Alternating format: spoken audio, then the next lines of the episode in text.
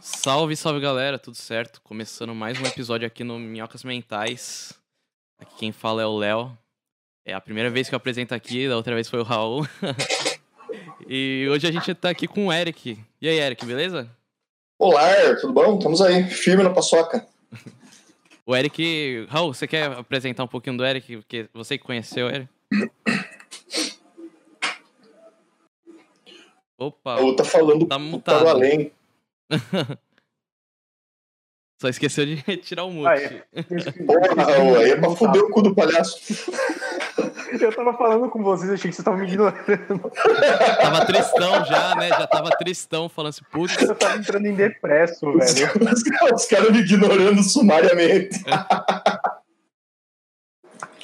eu, eu falando aqui, vocês não, porque o LED do não sei o que, o caralho. Cagando pra ele. Cagaram pro Raul. Muito forte. Não, então, eu conheci o Eric faz muitos anos, pelo, pelo YouTube, no caso, né? Eu fui trocar ideia com ele faz pouco tempo.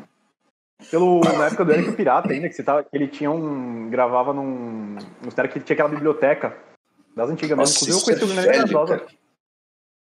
Eu conheci o Gangrena Gasosa por causa do, do teu canal. É uma das bandas que eu mais escuto até hoje. Nossa. E a.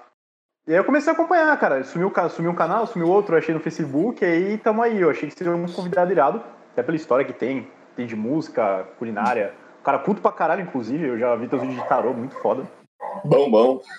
é, acho que é isso, cara. Tá, já fiz a propaganda do cara aí. O arquivo confidencial, Não, né? Arquivo confidencial. confidencial. Vai, vai começar a pintar. Eu não, vai, não vai começar a pintar umas pessoas dando depoimento, tá ligado? Assim, oh, porque o Eric é um cara muito legal. É. Pô, eu gostava muito lá, poder fazer aqueles vídeos xingando os otakus. então, cara, na real, assim, o, o, que aconteceu é que, nossa, isso é velho, é da época do canal antigo.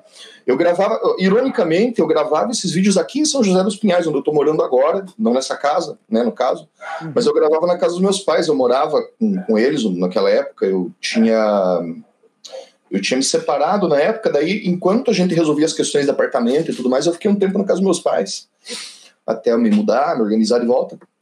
E daí eu continuei gravando lá. E eu comecei a gravar quando eu morava em Paranaguá, cara. Primeiros, primeiros vídeos que eu gravei, eu gravava em Paranaguá, eu gravava usando webcam. Isso foi em 2009, 2010, acho que 2010. É, é começo, metade de 2010. Nessa pegada eu comecei a gravar de, de baderna, cara. Eu não gravava de, de a sério, assim, eu gravava de, de zona.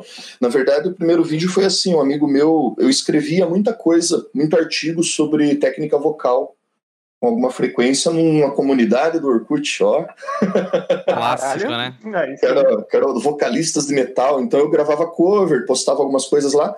Daí um amigo meu falou assim, Eric, você escreve uns negócios bacanas, você podia gravar em vídeo isso daí e tal. Eu falei, ah, acho que eu vou fazer um tutorial sobre drive, que é uma técnica vocal de distorção de voz, tarará. E daí eu peguei, primeiro eu fui aprender a lidar com a webcam e gravar essas coisas, né? Daí eu falei, ah, é assim que grava, beleza. Aí peguei e gravei um vídeo sei lá, de quase 40 minutos falando sobre técnica vocal, só que eu fiz muita piada, cara. Eu fiquei tirando sarro de um monte de coisa. Na época eu fiz umas piadas sobre o Judas Priest, porque o Judas Priest e o Scorpion estavam naquela putaria de termina e volta, termina e volta, uhum. e faz revival, né? Aí eu comecei a fazer piadas sobre essas coisas, tirar sarro do povo do metal. é engraçado que ainda hoje fazem isso de revival. Fazem, cara. Então até hoje, faz 10 anos isso. Faz 10 anos o Judas Priest não acabou ainda, mas enfim. O Ozzy, então, pô, o Ozzy nem se fala. né? Antes que alguém fale uma coisa, eu, eu, eu, morre. Ah, sim, antes que alguém fale alguma coisa, eu gosto das bandas, tá? Eu não quero que elas acabem, mas que era engraçado essa putaria era.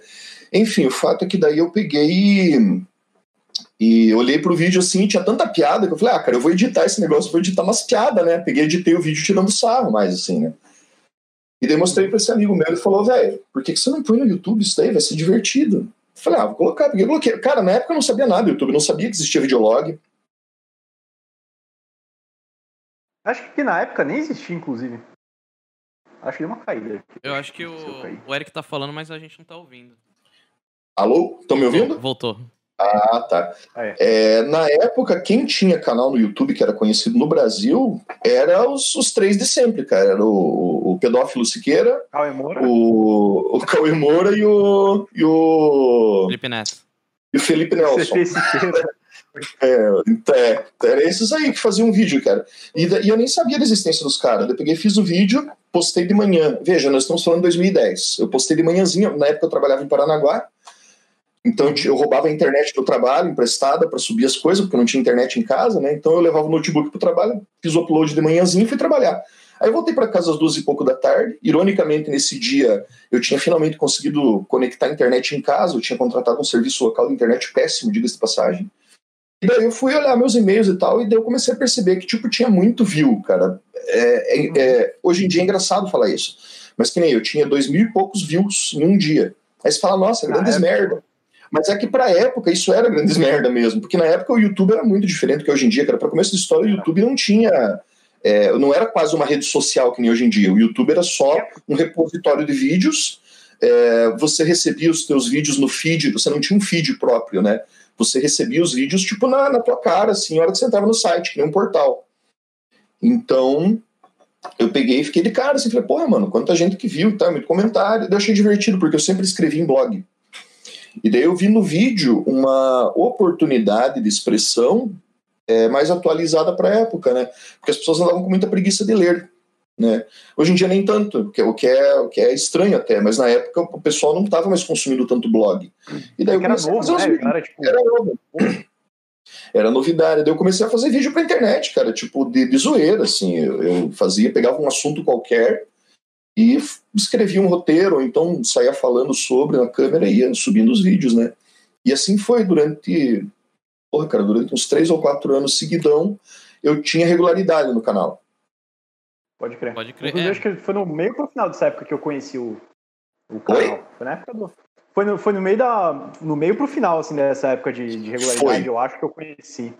Eu acho que foi porque o que aconteceu com a regularidade do canal foi o seguinte: eu postava toda semana, naquela época, postar toda semana era muita coisa. Tipo assim, hoje em uhum. dia tem daily vlog, cara, mas naquela época você postar mais de um vídeo por semana era um absurdo. Por quê? Por uma questão de tráfego no, no próprio YouTube era difícil de subir vídeo, é, não era tão fácil de produzir quanto hoje em dia. Tipo, não é como se qualquer celular produzisse um vídeo, entendeu? Tipo, a maioria das é. pessoas precisava usar câmera ainda. Né? E os celulares eram bem precários para isso. Então a gente produzia usando webcam ou câmera. E daí o que acontecia? Eu postava vídeo toda semana, pelo menos um ou dois vídeos toda semana. Aí é, eu me mudei, vim aqui para Curitiba, para São José, ficar na casa dos meus pais, depois que eu tinha me separado, saí de Paranaguá, fiquei em Paranaguá um tempo, voltei para cá. E daí o que acontecia? Como eu estava para cá, eu comecei a trabalhar, comecei a fazer outras coisas, comecei a prestar consultoria, então o tempo deu uma apertada. Daí eu tinha menos tempo livre para poder produzir. Então isso deu uma baixada na minha regularidade. Daí, em vez de eu postar dois vídeos por semana, eu postava um por semana, às vezes um a cada duas semanas. E daí, junto com isso, eu comecei a ficar meio brochado com o YouTube também, porque o YouTube começou a ficar com o algoritmo bagunçado, que é, que é uma pedra no sapato de todo mundo até hoje. É, é, começou a ter muita coisa acontecendo, começaram as tretas da internet, então as pessoas começaram a brigar demais na internet. E eu fui me afastando um pouco, e meu canal parou de crescer, né, cara? Então foi ficando com o saco meio, meio cheio, meio brochado, desestimulado, sem vontade de cantar uma bela canção, e fui diminuindo a regularidade. Daí que eu tive um, um viral quando eu fiz aquele dos otakus lá, tirando o sarro da piazada que gosta de cosplay. Daí o meu canal saiu de 12 mil inscritos que tinha na época, foi para tipo 35 mil em dois dias. Assim. E daí.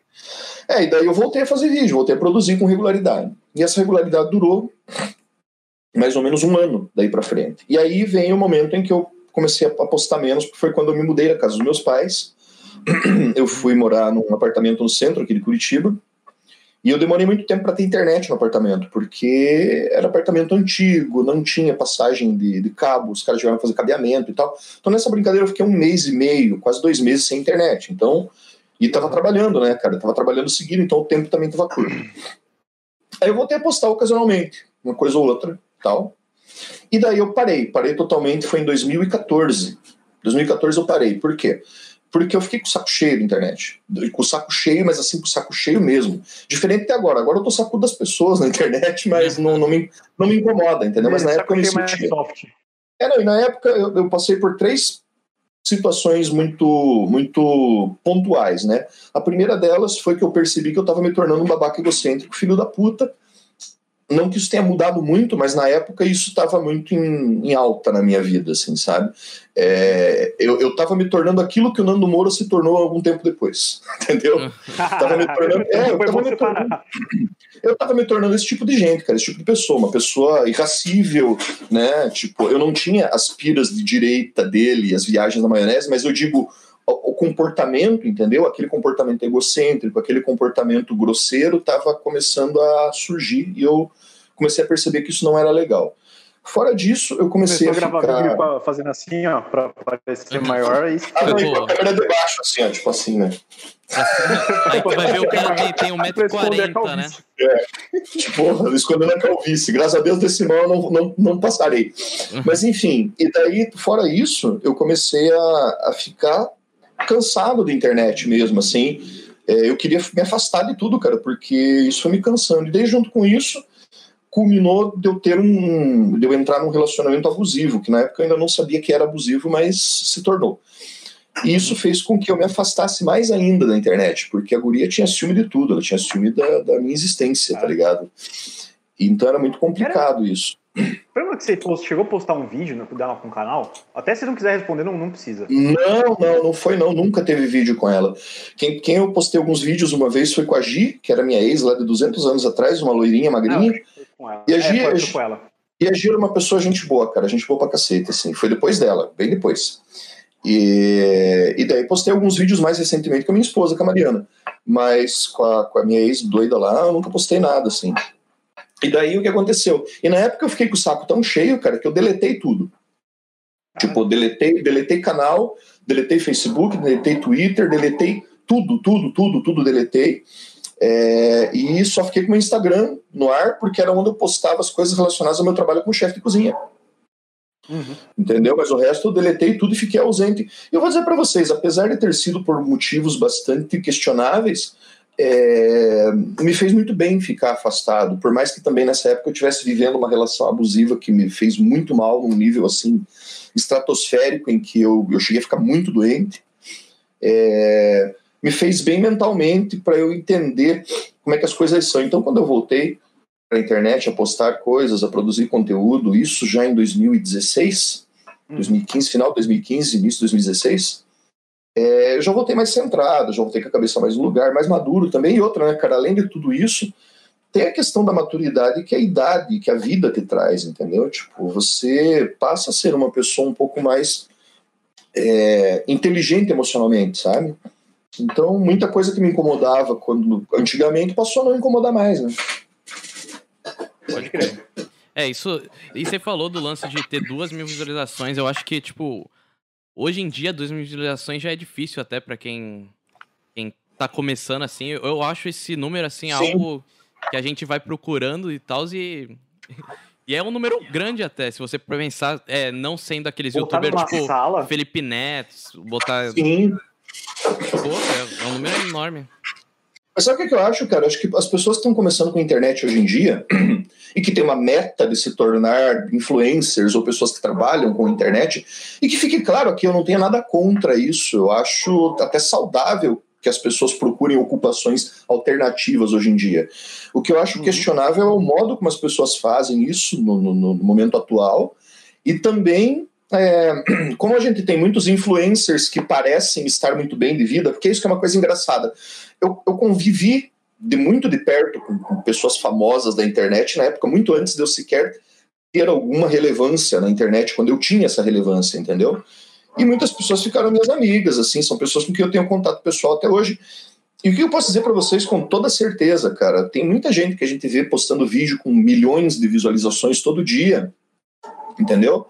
E postando foto com carro, com moto, com mulheres, iates, né, e tal, e que a vida do cara não é aquilo ali, e que o cara tá devendo dinheiro, e que o cara tá tendo dificuldade para pagar suas contas. Por quê? Porque aquilo dali é o que o, é o, que o, o patrocinador dele tá exigindo, entendeu? O patrocinador dele está exigindo que ele mostre aquela verdade de plástico para as pessoas, porque é isso que vai alavancar o produto que ele tem que vender, sabe? Então eu acho isso um pouco nocivo, isso sim eu acho bastante tóxico. O Pirula, que é meu amigo há 200 anos, é um, é um cara que ele se afastou bastante do, do ambiente virtual por causa disso, sabe? por ter que passar por situações onde ele tinha que fazer coisas que ele não estava muito afim ou que ele achava que não eram justas, entende?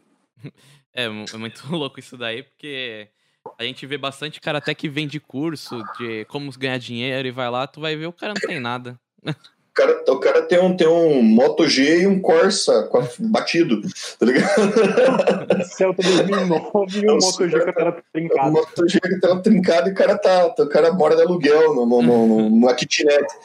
E assim, cara, para mim não faz sentido. É, é, é, a mesma coisa eu pegar e querer ensinar as pessoas a cozinhar e não saber fritar um ovo, sabe? tipo, não faz sentido.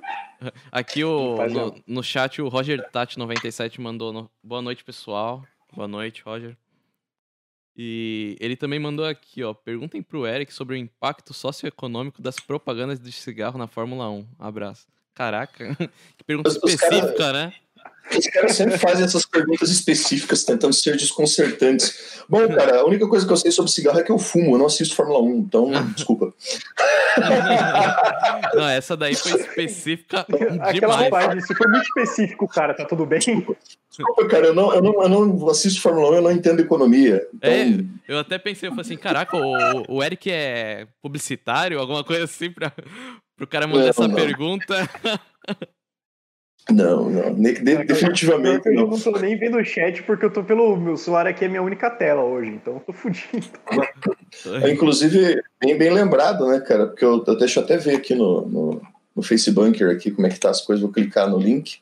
Eu esqueço de abrir os links, cara, eu sou muito relapso. É, Mas enfim. Esse, esse lance aí, tipo, você falou do, de zoar os otakus. No YouTube a gente vê, né? Quando você, tipo você tem, você pega um negócio tipo, ah, vou zoar alguém, aí tipo começa uma galera também tipo fazer umas coisas, tipo, mandar umas coisas assim, né? Umas... Ah, sim, aparece várias paradas aleatórias, né? É... Mas assim, o que que acontece, cara? Eu, às vezes eu vejo uma, uma, o que eu posso dizer? Às vezes eu vejo uma preocupação muito grande em, em show-off, sabe? Querer aparecer de um modo geral, assim. E não é mais só por parte de quem produz algum tipo de conteúdo, é por parte do público também. É, esse negócio, por exemplo, que a gente tem no YouTube, na própria Twitch, Twitch eu não sei porque é uma, uma, plataforma que eu conheço muito pouco, mas tipo no próprio YouTube você vê lá que você tem aquele lance do pessoal é, fazer donation para poder comentar, uns negócios assim, entendeu? E eu acho que isso acaba trazendo um pouco do show-off pro público também. E daí você sempre tem aquele cara que fica comentando a mesma coisa mil vezes, ou fazendo spam, ou sei lá, às vezes eu tô vendo transmissão de algum canal que eu gosto, sei lá, tipo do Jovem Nerd, assim, você vê que tem uns malucos que ficam fazendo doação pra ficar fazendo spam, tá ligado? É, não, pô, nada a ver. Então, tem os caras que fazem competição de quem doa mais também, tipo. Os links, sei lá, shake, shake da puta que pariu. E... Meu querido, quem, quem dera eu é, pudesse fazer um negócio desse. Adoraria se as pessoas competissem pra ver quem doa mais. Pô, teve uma vez que eu vi. Eu que fica numa brisa assim, velho. Um jogador de CS que, tipo, um shake doou pra ele, tipo, 20 mil reais. Do nada, assim. E falando assim, caraca, velho. Daí pode mudar a vida de alguém, tá ligado? Eu... O cara manda pra um maluco e o cara já tem dinheiro também. O cara vai, no máximo, gastar mais ainda zoando. Assim como tem gente que é filha da puta, né, cara? Tem muita gente que faz doação falsa. Então eu acho que isso aí também não é legal. Você é. acaba gerando, você acaba, eu não sei, eu, eu, eu, posso estar falando besteira, eu não sei como é que funcionam as plataformas no que tange a questão monetária, quando você faz uma doação, se hoje em dia você tem algo que regula que aquela doação seja real e a pessoa não tenha mais como estornar aquilo, algo do gênero, mas eu ouvi falar de alguns casos de doações falsas em algumas plataformas, algumas coisas, eu não sei como é que isso funciona. E isso me parece uma, uma, uma quebra de expectativa na pessoa, o cara está produzindo conteúdo, fazendo o trabalho dele, de repente pinta o louco, ela pega o cara, vai, porra, 10 mil reais, caralho, 10 mil reais. Aí termina a transmissão, você não recebeu nada. Pegadinha malandro. Tem, teve um cara que foi, que, que foi numa dessa aí, eu não lembro qual é o nome dele, mas ele recebeu uma doação, acho que foi de 4 ou 5 mil reais. Aí foi falsa, faz pouco tempo isso. Sabe quem que é o, o Gaulês? Cara, é um acho que eu já ouvi que... falar disso é um cara que streama CS, tipo, ele é o mais famosão, assim. Agora ele streama várias coisas, mas ele começou no CS. Enfim, e aí, o nome não é estranho. É. E aí esse cara, esse cara falou, porra, o maluco doou, doou e, e fudeu o streamer menor, tá bom, vou doar tipo o triplo, assim. Foi uma, uma parada assim, mudou a vida do cara, o cara conseguiu pagar várias coisas que tava devendo, começou a fechou, fechar parceria, várias coisas assim, foi bem legal, mas o cara passou um estresse emocional muito louco por causa do. Mas, cara, eu acho que o trabalho, o trabalho na internet, isso é um tópico bacana de falar, sabe? As pessoas têm muito preconceito com o trabalho na internet, com quem trabalha com internet, com isso aqui, sabe? Eu não tô falando de, de técnico de TI, né? nem de técnico de telecomunicação. Mas eu digo assim, quem trabalha com produção de conteúdo para a internet, é, apesar de ser uma coisa que dá bastante visibilidade e que pode dar bastante dinheiro, acho que as pessoas têm um preconceito injustificado com, com quem trabalha com isso. É que nem músico, tá ligado? O que, você faz na vida? Eu sou músico. É. Não, mas você trabalha com o quê? É a mesma coisa na internet. E eu acho assim, cara, é um trabalho como qualquer outro. Você tem um público que compra esse trabalho, que paga por esse trabalho, e você pode receber por esse trabalho, certo? Então por que não fazê-lo? Faça. Mas é, o problema é que, voltando àquilo que a gente está falando antes, tem pessoas que eles querem. O cara ele acha que ele vai começar lá em cima. Ou ele acha que ele tem uma ideia muito mirabolante, que aquela ideia dele vai dar muito certo. Hum. E assim, uma realidade que eu aprendi na gastronomia é que há muito tempo não se cria nada de novo. E a mesma coisa se, se aplica à internet. Há muito tempo não se cria nada. Você pode ter certeza que se você teve uma ideia mirabolante, Provavelmente alguém já teve essa mesma ideia e já é. botou em prática, entendeu? E já bombou com isso, né? É, então... A própria onda de podcast que tá aí, aí o Minhocas não é o primeiro nem vai ser o último a aparecer. Não, cara, e é que nem assim, quando eu, você veja, eu comecei a fazer vídeo em 2010, cara, em 2010 tinha pouco. Mas já tinha. Sei, tá entendendo? Né? E, então, assim, por aí você vê. E daí tem muita gente que acalenta aquele sonho de tipo, não, porque eu vou ser famoso na internet, eu vou ganhar dinheiro. E teve um, um episódio que eu vi, se não, se não me engano, foi do Jovem Nerd, que eles estavam falando sobre a trajetória deles. E isso é uma trajetória que eu conheço bem de perto, porque afinal de contas eu acompanhava desde cedo, desde sempre, né, desde o começo. Uhum. E eles moravam aqui em Curitiba, eram meus clientes na pizzaria que eu trabalhava, né, moravam no mesmo prédio com um amigo meu muito próximo, então às vezes a gente cruzava com eles, então foram pessoas com quem eu tive algum contato, não se tornaram meus amigos, mas são pessoas com quem eu tive um contato, tive algumas conversas de boteco. Uhum. E, uma, e uma verdade é, que, eles, que eles apontaram que eu acho sensacional e que é uma coisa que eu falo, velho, há muitos anos, eu falo isso desde, sei lá, desde 2012, 2013, é que você não pode se tornar escravo da plataforma na qual você trabalha. Entenda o seguinte, é, o que te dá dinheiro não é o AdSense do YouTube, entendeu? O que te dá dinheiro não é o, os, os AdSenses que você consegue colocar nas plataformas que você trabalha. O que te faz uhum. manter o seu trabalho na internet é a tua notoriedade, o quanto você tem de envolvimento e como você trabalha isso. Porque se amanhã ou depois o YouTube falar assim, resolvemos fechar nossas atividades, acabou o YouTube, já para pensar na quantidade de dinheiro que fica sem ter de onde tirar dinheiro? Pode crer. Geral, pulando do prédio rapidão você não pode ser dependente de uma plataforma privada, cara. Nossa, que papo ancap, né? Mas, mas é tipo isso, entendeu? Pô, mas... É. E aí no meu Facebook amanhã é Eric Ancap. e, e os caras souberam trabalhar tão bem que você vai ver, tipo, existe o Jovem Nerd em tudo. Tem no Spotify, YouTube, Exatamente. tem no Twitter, tem site, tem notícias. Se surgir e surgiu uma plataforma nova, eles vão estar lá. Por quê? Porque a questão não é a plataforma onde você está, é o produto que você se tornou. Entendeu? Sim. Tipo assim, você se tornou um produto rentável, você se tornou um produto que vende. Você pega a marca do Jovem Nerd e você consegue vender camiseta, caneca, boneco, livro, é, música, se você quiser enfiar no meio, é, divulgação científica, você consegue vender qualquer coisa. Então você não precisa do YouTube. Isso, sabe? É assim que você tem que pensar. Esse, na minha percepção, esse é um pensamento empresarial de maior sucesso. Agora a gente mudou de ANCAP para papo de coach. Mas, Mas, Mas é, é mais ou menos. É muito legal ver isso, porque o, você vê, é uma galera diferenciada que não é só no, no, no, no é, entretenimento no geral, né? Você vê a galera do. Por exemplo, tem uma banda daqui da, da Baixada, assim, eu te, é, não sei se você sabe, mas tanto eu quanto o Léo, a gente tem. Eu não sei se o Léo tem banda, mas ele é músico também.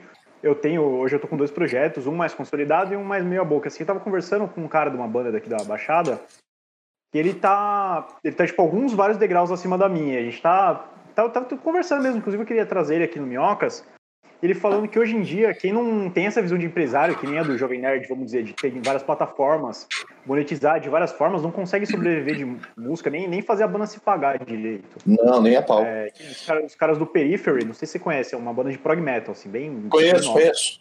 Conheço, pior que conheço. Os caras deles ganham, eles ganham mais grana, é, assim, isso vindo da boca deles. Mais grana com show, vendendo... e vendendo patch de não, é pior que isso, eles ganham mais dinheiro vendendo pet, é, pet de pedaleira. pra galera e recurso de produção musical que eles não, se eles quisessem, eles poderiam abrir uma empresa só disso. Cara, mas É, eu isso é. muito é- acertado ter essa cabeça, esse mind- o mindset, falando em coach aí. ter o mindset empre- Caraca, meter um empresário, mindset aí é Raul? Mindset foi foda. Mas, ó, vou te falar, isso daí que você falou é bem real, cara. É, hoje em dia, para você viver de música, eu, eu, enquanto músico também, uma parte da minha renda agora, em períodos de pandemia, obviamente que eu não tenho como estar trabalhando com música de forma mais ostensiva. Mas é, a música sempre foi uma das minhas fontes de renda também, além da cozinha, né? Tanto é que me fez muita falta quando, no início da pandemia, eu estava com a minha agenda muito lotada com banda, e a gente morreu a agenda, velho. A gente ficou todo mundo desesperado. Muito louco. Mas como, mas como eu também tenho meu trabalho com cozinha e é o meu foco principal, a música ela acaba ficando um pouco mais em segundo plano. Mas por outro lado, tem colegas meus de, de, de música que vivem só de música, sabe? E o pensamento deles tem que ser justamente esse. Você precisa encontrar alternativas para fazer música, principalmente quando você fala do pessoal do rock, do metal, que tem esse ranço ainda hoje, em 2020, quase 2021, ainda tem esse ranço desgraçado de é, porque metal underground, porque eu não vou abrir as pernas É, pro não, pop. é ridículo. Velho, enquanto músico, se você quer trabalhar com música e viver disso, desculpa, amigo, você tem que ser músico, você tem que ser profissional. Eu não cozinho só o que eu gosto na minha cozinha. Então, quer dizer, por que, que você tem que tocar só o que você gosta? Né? Você se vê. Eu, eu vejo um exemplo melhor que eu tenho, assim, eu tenho dois exemplos muito bons. Tem o Bruno, que é o guitarrista da minha banda da Daddy O, que é minha banda de rockabilly. E Aham. tem a Anne, a Anne Glober, que foi vocalista dessa mesma banda também, que canta pra caralho, puta que pariu, a mulher que canta pra cacete. E eles têm muito essa percepção, tipo, o Bruno é um cara que ele tem uma raiz, a raiz dele, da música, ela vem do rock clássico lá, Beatles, Stones e tal, mas ele é maestro. É, ele é maestro, ele é um cara que estudou música, ele é um cara que toca violão, oboé, piano, punheta, puta que pariu, entendeu? Tipo, ele toca de tudo e ele trabalha muito com, com arranjo, arranjo musical, alguma coisa ou outra de, de partitura, de ele dá aula de música, mas quando eu falo da aula de música não é o cara que tipo tem uma salinha em casa e dá aula pros vizinhos, não, ele dá aula de música em escolas de música.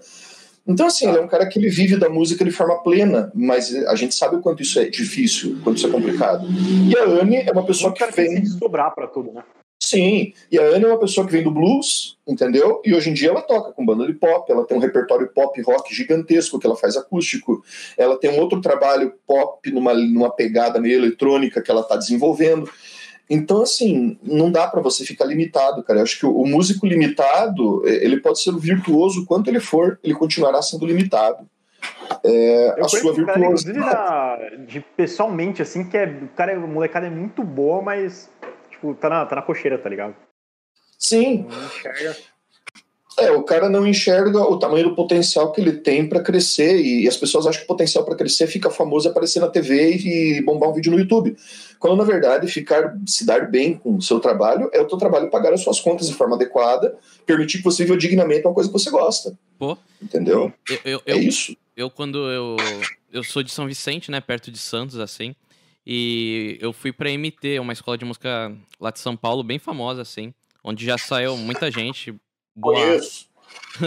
O, o Vander Tafo, que é tipo é o pai da guitarra brasileira, foi professor de lá e Foi criou. professor, né? O, o Tafo foi professor lá. Todos esses caras, o Guardanui deu aula lá, Sim, eu acho. Guardanui, o o Kiko, o Mozarmello. Kiko, né? Eu, tem uns caras foda, cara. Tem uns caras muito foda que dão aula. Todos os caras loucos também Sim. fora da casinha. E o mais louco é que lá eu, eu- o que eu menos aprendi foi rock, sabe? Meu professor, ele era um puta baixista de música brasileira, assim. De coisa de, tipo, com 18 anos ele tava tocando com a Vanderleia, sabe? Que é tipo. E, e não, e, e é muito bizarro, cara, isso que você falou, porque quando você vai ter aula de música com músicos de verdade, vamos dizer assim, né? Olha o argumento falacioso aí, mas enfim, você vai ter aula de música com músicos que, que vêm de uma, uma trajetória musical profissional, você percebe, cara, que a última coisa que você vai aprender é necessariamente aquilo que você realmente gosta.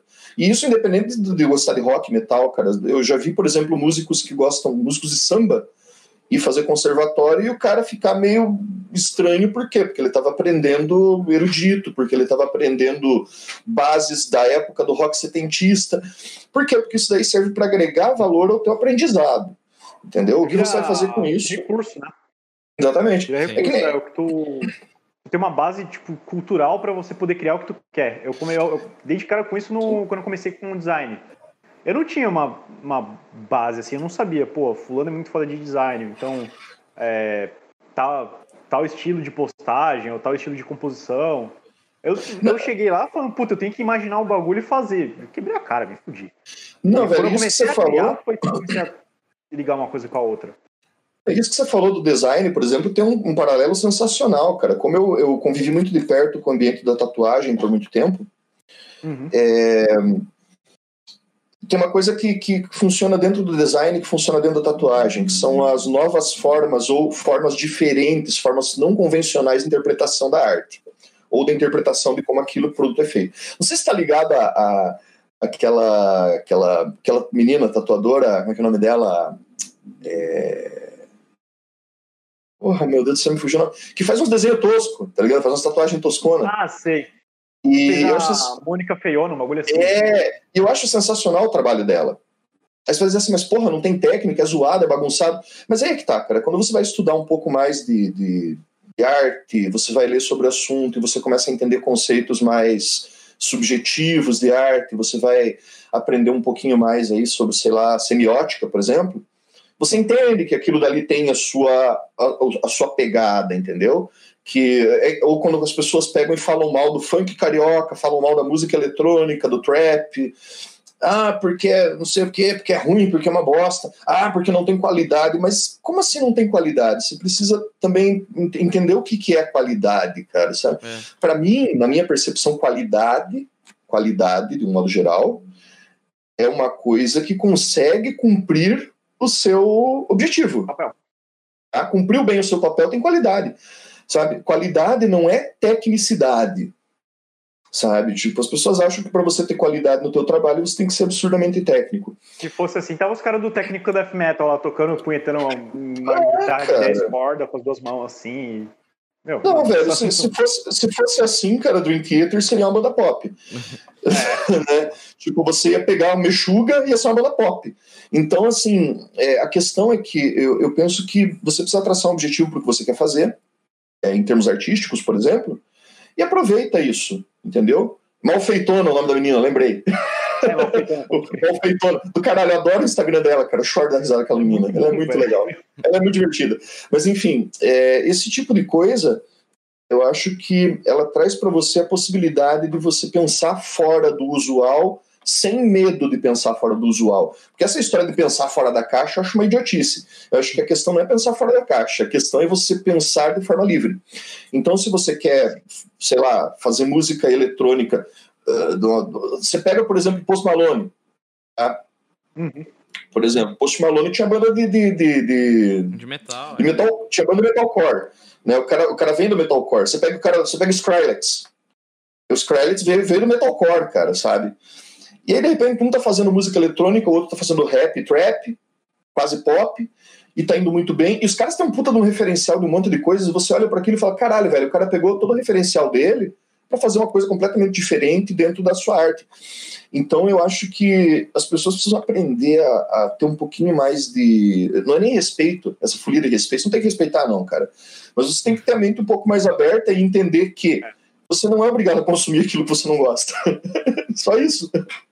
É, então, e a galera confunde muito isso, né? Tipo, o que eu gosto é o que é bom. Não, não assim, velho, você. Você não tem por que ficar puto também quando alguma coisa que você não gosta faz sucesso, quando alguma coisa que você não gosta ganha notoriedade, ganha atenção, sabe? Já fica tipo, feliz, meu, né? O, o cara, tá... cara vai acabar, tá ligado? É, tipo, é, é, é, isso é idiota, é que, nem, é que nem no universo de videogame. Em todos os universos você tem isso, cara, sabe? tipo, quando a gente fala em gastronomia, por exemplo, essa coisa dos, dos programas de gastronomia que a gente tem hoje em dia, que eles passam para as pessoas uma percepção bastante questionável de como que é o ambiente gastronômico profissional. Mas, por outro lado, cara, eu, assim, eu entendo que as pessoas às vezes têm aí uma dificuldade muito grande de abstrair certas coisas e, e de não ser crédulas, mas assim, meu irmão, eu acho que você acreditar que aquilo dali é verdade, absoluta, me parece uma coisa idiota. Isso deve estar passando na TV, cara. Isso é espetáculo. Sabe? Tipo, você, você não vai ter um cara gritando com você na cozinha na boca. Se o chefe de cozinha gritar comigo na cozinha, eu dou na cara dele. Vai gritar na puta que te pariu. É, mas vai gritar na puta que te pariu, meu irmão. Tua função aqui não é gritar no meu ouvido. Às vezes, se você tem uma atitude mais enérgica dentro da cozinha, você fala mais alto, você grita com o teu, com o teu cozinheiro para ele te escutar, cara, porque pô, a cozinha é um ambiente barulhento.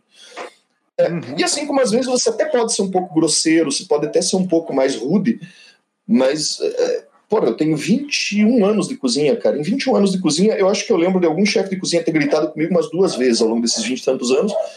E numa das vezes foi perfeitamente é, é, é aceitável, porque o cara estava estressado com um monte de coisa, estava errando com todo mundo. Então, tipo, é, é, aquele teu colega de trabalho que surtou, sabe? Então você deixa pra lá. Sim. E na outra vez foi um babaca egocêntrico. Eu mandei tomar no rabo, peguei meu equipamento de cozinha, enrolei e fui embora. Eu falei, meu irmão, eu não trabalho com gente babaca que nem você. 20 minutos depois ele me ligou desesperado, olha, que não me abandone aqui no evento que eu vou me fuder. Eu falei, então paga o meu táxi e me manda vir buscar de volta, porque, né? Mas é, é isso que eu tô falando, cara, sabe? Tipo, existe uma diferença entre o que você quer vender, a ideia que você está vendendo, o conceito que você está vendendo e aquilo que acontece na prática. É. Né? Então, é importante sempre ter essa é, é, é, é a diferença dos mundinhos. E é, é, engraçado, eu não sei se no, no ramo da cozinha é assim que nem da música, né? Que tipo, no The Voice, o cara ele ganha o The Voice e não, e não desponta, né? Como, tipo, ele não é ouvir o maior músico, ele não tem nenhum CD lançado às vezes. E, e principalmente é no, no Masterchef também, o cara ganha, ganha aquele curso lá no Le Cordon Bleu e, e volta à vida é, normal. Cara, é exatamente a mesma coisa. Eu participei do programa de, de, de, reality show de culinária, né, cara? Hoje em dia, graças a Deus, as pessoas quase nem lembram. Mas eu participei em 2008, participei do, do Superchef, no programa da Ana Maria Braga. Uhum. Por, por isso que eu... Você acabou de confirmar que eu coloquei certo o nome do bagulho. Eu mandei pra galera no WhatsApp. Super tava tipo, tomara que eu tenha, que não tenha errado. É, é, até por isso que hoje eu estou até bastante consternado com a morte do Tom Veiga, né? Uhum. Que, que era o Louro José. Ele, é um cara, ele era um cara gente fina, cara. Tipo, um cara de boa pra caramba. Enfim, e daí eu participei do programa, cara. E assim, quem saiu de lá, quem é que deu certo que saiu de lá? Não foi nem o primeiro lugar. O primeiro lugar desapareceu, que era o Henrique, sumiu. Quem é que ganhou dinheiro saindo lá? O Guga e o, e o Dalton, que foram fazer programa de TV junto com o Carlos Bertolazzi, lá na GNT na época, que era aquele Homens Gourmet, eu acho. Aí depois, é, depois cada um foi fazer as suas paradas e tal. Mas assim, cara, você ir para TV, trabalhar com gastronomia, eu penso que assim. Uh, eu, eu, talvez eu me arrependa do que eu vou falar, mas a verdade é a seguinte, meu irmão: o lugar do cozinheiro é na cozinha. Entende? Com isso, eu não estou querendo dizer que você não pode é, transformar em mídia o teu trabalho, que você não deve fazer propaganda do que você faz ou crescer mediaticamente no seu trabalho. Pelo contrário, acho que você super deve fazer isso. Mas, assim, não é só aquilo que te sustenta gastronomicamente falando. Você tem que chegar num ponto da tua carreira, se você se torna um chefe de cozinha conhecido na TV, em que você vai ter um divisor de águas, onde você vai escolher entre continuar sendo cozinheiro ou se tornar um apresentador de TV. Entendendo? Então eu acho que isso, esse divisor de águas ele precisa acontecer em um momento da tua vida. Você tem que entender que você não é mais um chefe de cozinha. Você é um apresentador de TV. Você é um, uma figura de mídia. Não que você tenha deixado de ter a figura de chefe de cozinha atrelada a isso, porque foi isso que te levou até lá. Mas, no determinado ponto, entendeu? É que nem a gente estava falando. É, eu estava conversando hoje num post sobre gastronomia que alguém perguntou para mim se eu conhecia tal canal de Fulano é, que eu peguei e falei que eu, eu gostava do canal do Mohamed Indy, uhum. que participou uhum. lá do, do, É, eu gosto, mas eu acho que o menino dá uma forçada na barra, ele dá uma exagerada numas paradas assim, enfim. E aí eu fiz um comentário até falando assim, ó, cara, eu acho que o problema é que todo canal de gastronomia, todo canal de culinária, em algum momento, se ele crescer muito, ele vai acabar se gourmetizando de alguma forma. Sim. Por quê? Porque você vai ter, você vai ter patrocínio, você vai ter pessoas investindo no teu canal, você vai ter empresas querendo o teu passe, e você vai ter que usar algumas coisas ali fazendo teus vídeos. Opa, eu acho que deu uma travadinha, né? Opa. Travou fazendo careta, inclusive. acho que daqui a pouco ele volta. Pessoal, se vocês tiverem pergunta, manda aí. Aí o Roger tinha Tem falado. Tem muita gente no chat aí, Léo? O pessoal não tá mandando mensagem. O 6 Underline Reis mandou mindset é foda quando você tinha falado lá. o Roger tinha mandado que sempre fazia essa pergunta na live do, do Eric. E bora ver aí, que eu acho que só falta ele não ter percebido. que caiu. Ah, Mas então. Imagina, ele tá falando, né? O modo tá falando até agora, velho. Mó tadinho, deixa eu ver aqui no. no... Acho que voltei, não voltei. nada. Eu voltei, voltei. Foi, a, foi culpa da minha gata. Minha gata pulou no cabo do, do roteador. Eu falei que não ia cair porque eu tinha cabeado, né? Olha aí que maravilha. Queimou a boca. Por essa você nem gata- esperava, né? Por essa eu não esperava. Ela pulou no cabo do roteador que puxou o notebook. Mas enfim, eu estava dizendo, você. hum, Às vezes eu acho que o- você acaba gourmetizando o teu, teu, teu espaço virtual porque a tua realidade profissional te leva para esse caminho, né? Então isso é isso não é, não é que seja uma coisa ruim, mas é uma consequência com a qual você vai ter que lidar em algum momento. Então tudo é muito rotativo, vamos dizer assim, né? Então daí é que tá o, o grande o grande X da questão, né? Que às vezes o pessoal cria muito preconceito com umas paradas que não tem porquê. Sim, pô, É, a gente é vê os maiores que você tá canais, ganhando né? patrocínio, vai mudando uma coisa, mudando outra, aí começa esse cara, pô, eu preferia quando tava raiz, não sei o quê. Rola, sempre rola esse choro. Preferia quando você, você não tinha nem cozinha. É, Cara- preferia quando tu passava fome. Nossa, cara, no meu canal reclamaram até quando eu comprei uma câmera foda. Tá louco, Caralho. tá louco. Oh, era mais massa aqueles vídeo roots com vídeo ruim. Eu pensei, caralho, mano, eu fui lá e comprei uma câmera legal pra cacete, tá ligado? Pô, Pensando comprei uma melhorar, né? Não, comprei uma mirrorless porque eu queria poder fazer uma gravação, umas gravações mais legais, assim, tinha coisa que eu não podia fazer. E aí teve gente que falou, nossa, a imagem tá muito bonita, Eric, mas porra, era mais massa, parece que era mais legal antigamente. Caralho, você gostava da imagem da webcam, gostava da imagem do, da síndrome do underground, isso é meio foda, cara. Sabe, mas vou fazer o quê, né? Os caras do, os caras do podcast vão reclamar quando, gente, quando eu comprar um microfone melhor, quando eu começar a fazer pessoalmente, os caras falam, ah, caralho, eu preferia Então. quando era a tela do Discord. Nossa, mas é que nem meus cover merda, cara, que eu gravo de vez em quando, assim, tipo, eu tô, eu tô querendo segurar uma graninha porque eu quero comprar um setup legal pra gravar, né? Pelo menos um microfonezinho decente e, um, e uma interface de áudio.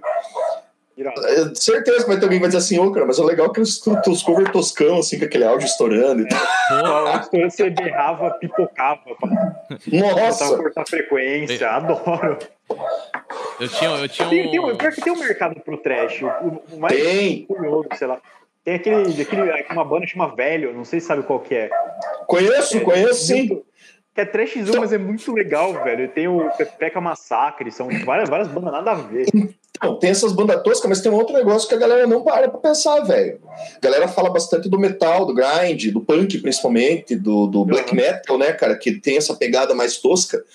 Mas ninguém para pra pensar num bagulho, num fenômeno que tá começando a estourar agora, cara. E vocês vão ver daqui uns dois, três anos, mais, mais, acho que uns três, quatro anos, vocês vão ver dominando geral, que é a porra do lo-fi, cara. Já, já dominou, eu Isso é, acho. já, já. Lo-fi é uma coisa que já dominou. E, e tem uma coisa interessante, que o lo-fi, ninguém vai ler por que, que troço- o nome do estilo é lo-fi, né? É, tipo, é lo-fi porque você grava em É, casa.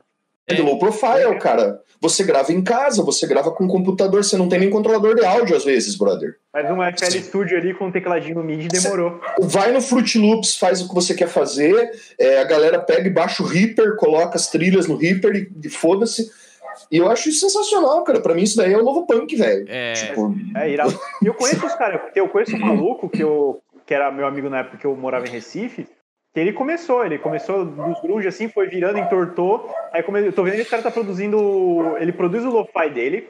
E junto com o lo-fi ele produz, ele produz uns, tipo, uns reel de tatuagem da mina dele. Então ele, ele faz o bagulho, ele grava a guitarra, faz os riffzinhos de guitarra meio swingadão, bota o lo-fi e junto faz o audiovisual do, do trampo da mina dele. Eu acho irado, cara. eu acho isso lindo, cara. Eu acho legal pra cacete. E é o é, tipo de som que eu gosto de ouvir, cara. Eu consumo pra caralho hoje em dia. Acho que é o que eu mais escuto hoje em dia é lo-fi, vaporwave. A galera vai me matar agora, mas eu escuto lo-fi, vaporwave, trap. É o que eu mais tenho ouvido hoje em dia, cara. É o que eu boto pra rolar na cozinha quando eu tô trabalhando. e, e no. É, então, eu eu comecei, eu comecei, eu comecei a dar uma chance por aquele. pro, pro trap. Não, não gosto dos trap retardados, aí eu também não, não acho legal, mas tem o Young Buda, que é um cara que eu, que eu conheci Sim. por causa do Akatsuki de Vila, que é muito legal. E, o, e uma música do. Acho que é D9 o nome do cara, que é Drift de Monza, que eu gostei porque é tosca a música. O cara falando. Então, cara, mas eu, Drift de eu, Monza e é legal, cara. Não, eu, eu, hoje em dia, cara, o que, eu gosto de consumir musicalmente é, é, é, música nova, sabe? É música de boa qualidade, quando eu digo, que é aquele, partindo daquele conceito que eu falei de qualidade, sabe? É uma música de boa qualidade quando ela cumpre o seu propósito. Então, assim, assim como eu tenho ouvido muito rap ultimamente, que é uma coisa que eu nunca tive muita afinidade, e tenho ouvido mais por causa da minha mulher, minha mulher gosta bastante. E daí comecei a escutar algumas coisas, comecei, só que eu sou meio, meio que o, o maníaco, né, das paradas. Eu curto uma, um lance e eu começo a pesquisar, pesquisar, pesquisar, e vai, vai. Quando eu vejo, cara, eu tô escutando o underground do underground de um bagulho que até ontem eu não conhecia. Uhum. Então, tipo, e eu acabo gostando, eu tenho essa porra. Aí tá a minha síndrome do underground. Tu gosta mais do underground do que do mainstream. É, eu acabo gostando do troço mais entranhado lá no inferno, tá ligado? Tipo, que nem eu comecei a ouvir. que mora em Nashville, da puta que pariu, que faz o rap que tem 15 é. visualizações, tu tá lá. Tô lá escutando, mas é que nem eu tava. Esses dias eu tava ouvindo. É, eu comecei a ouvir lo-fi e essas coisas uhum. por causa da trilha sonora de videogame, porque eu coleciono trilha sonora de videogame. eu tenho. Eu, eu, sou viciado em trilha sonora de videogame, principalmente da década de 90 e começo dos 2000. É, é a época que eu mais curto trilha sonora de videogame, assim. E eu e daí, acho por que causa disso, é o que deu, deu o pé pro, pro lo-fi existir.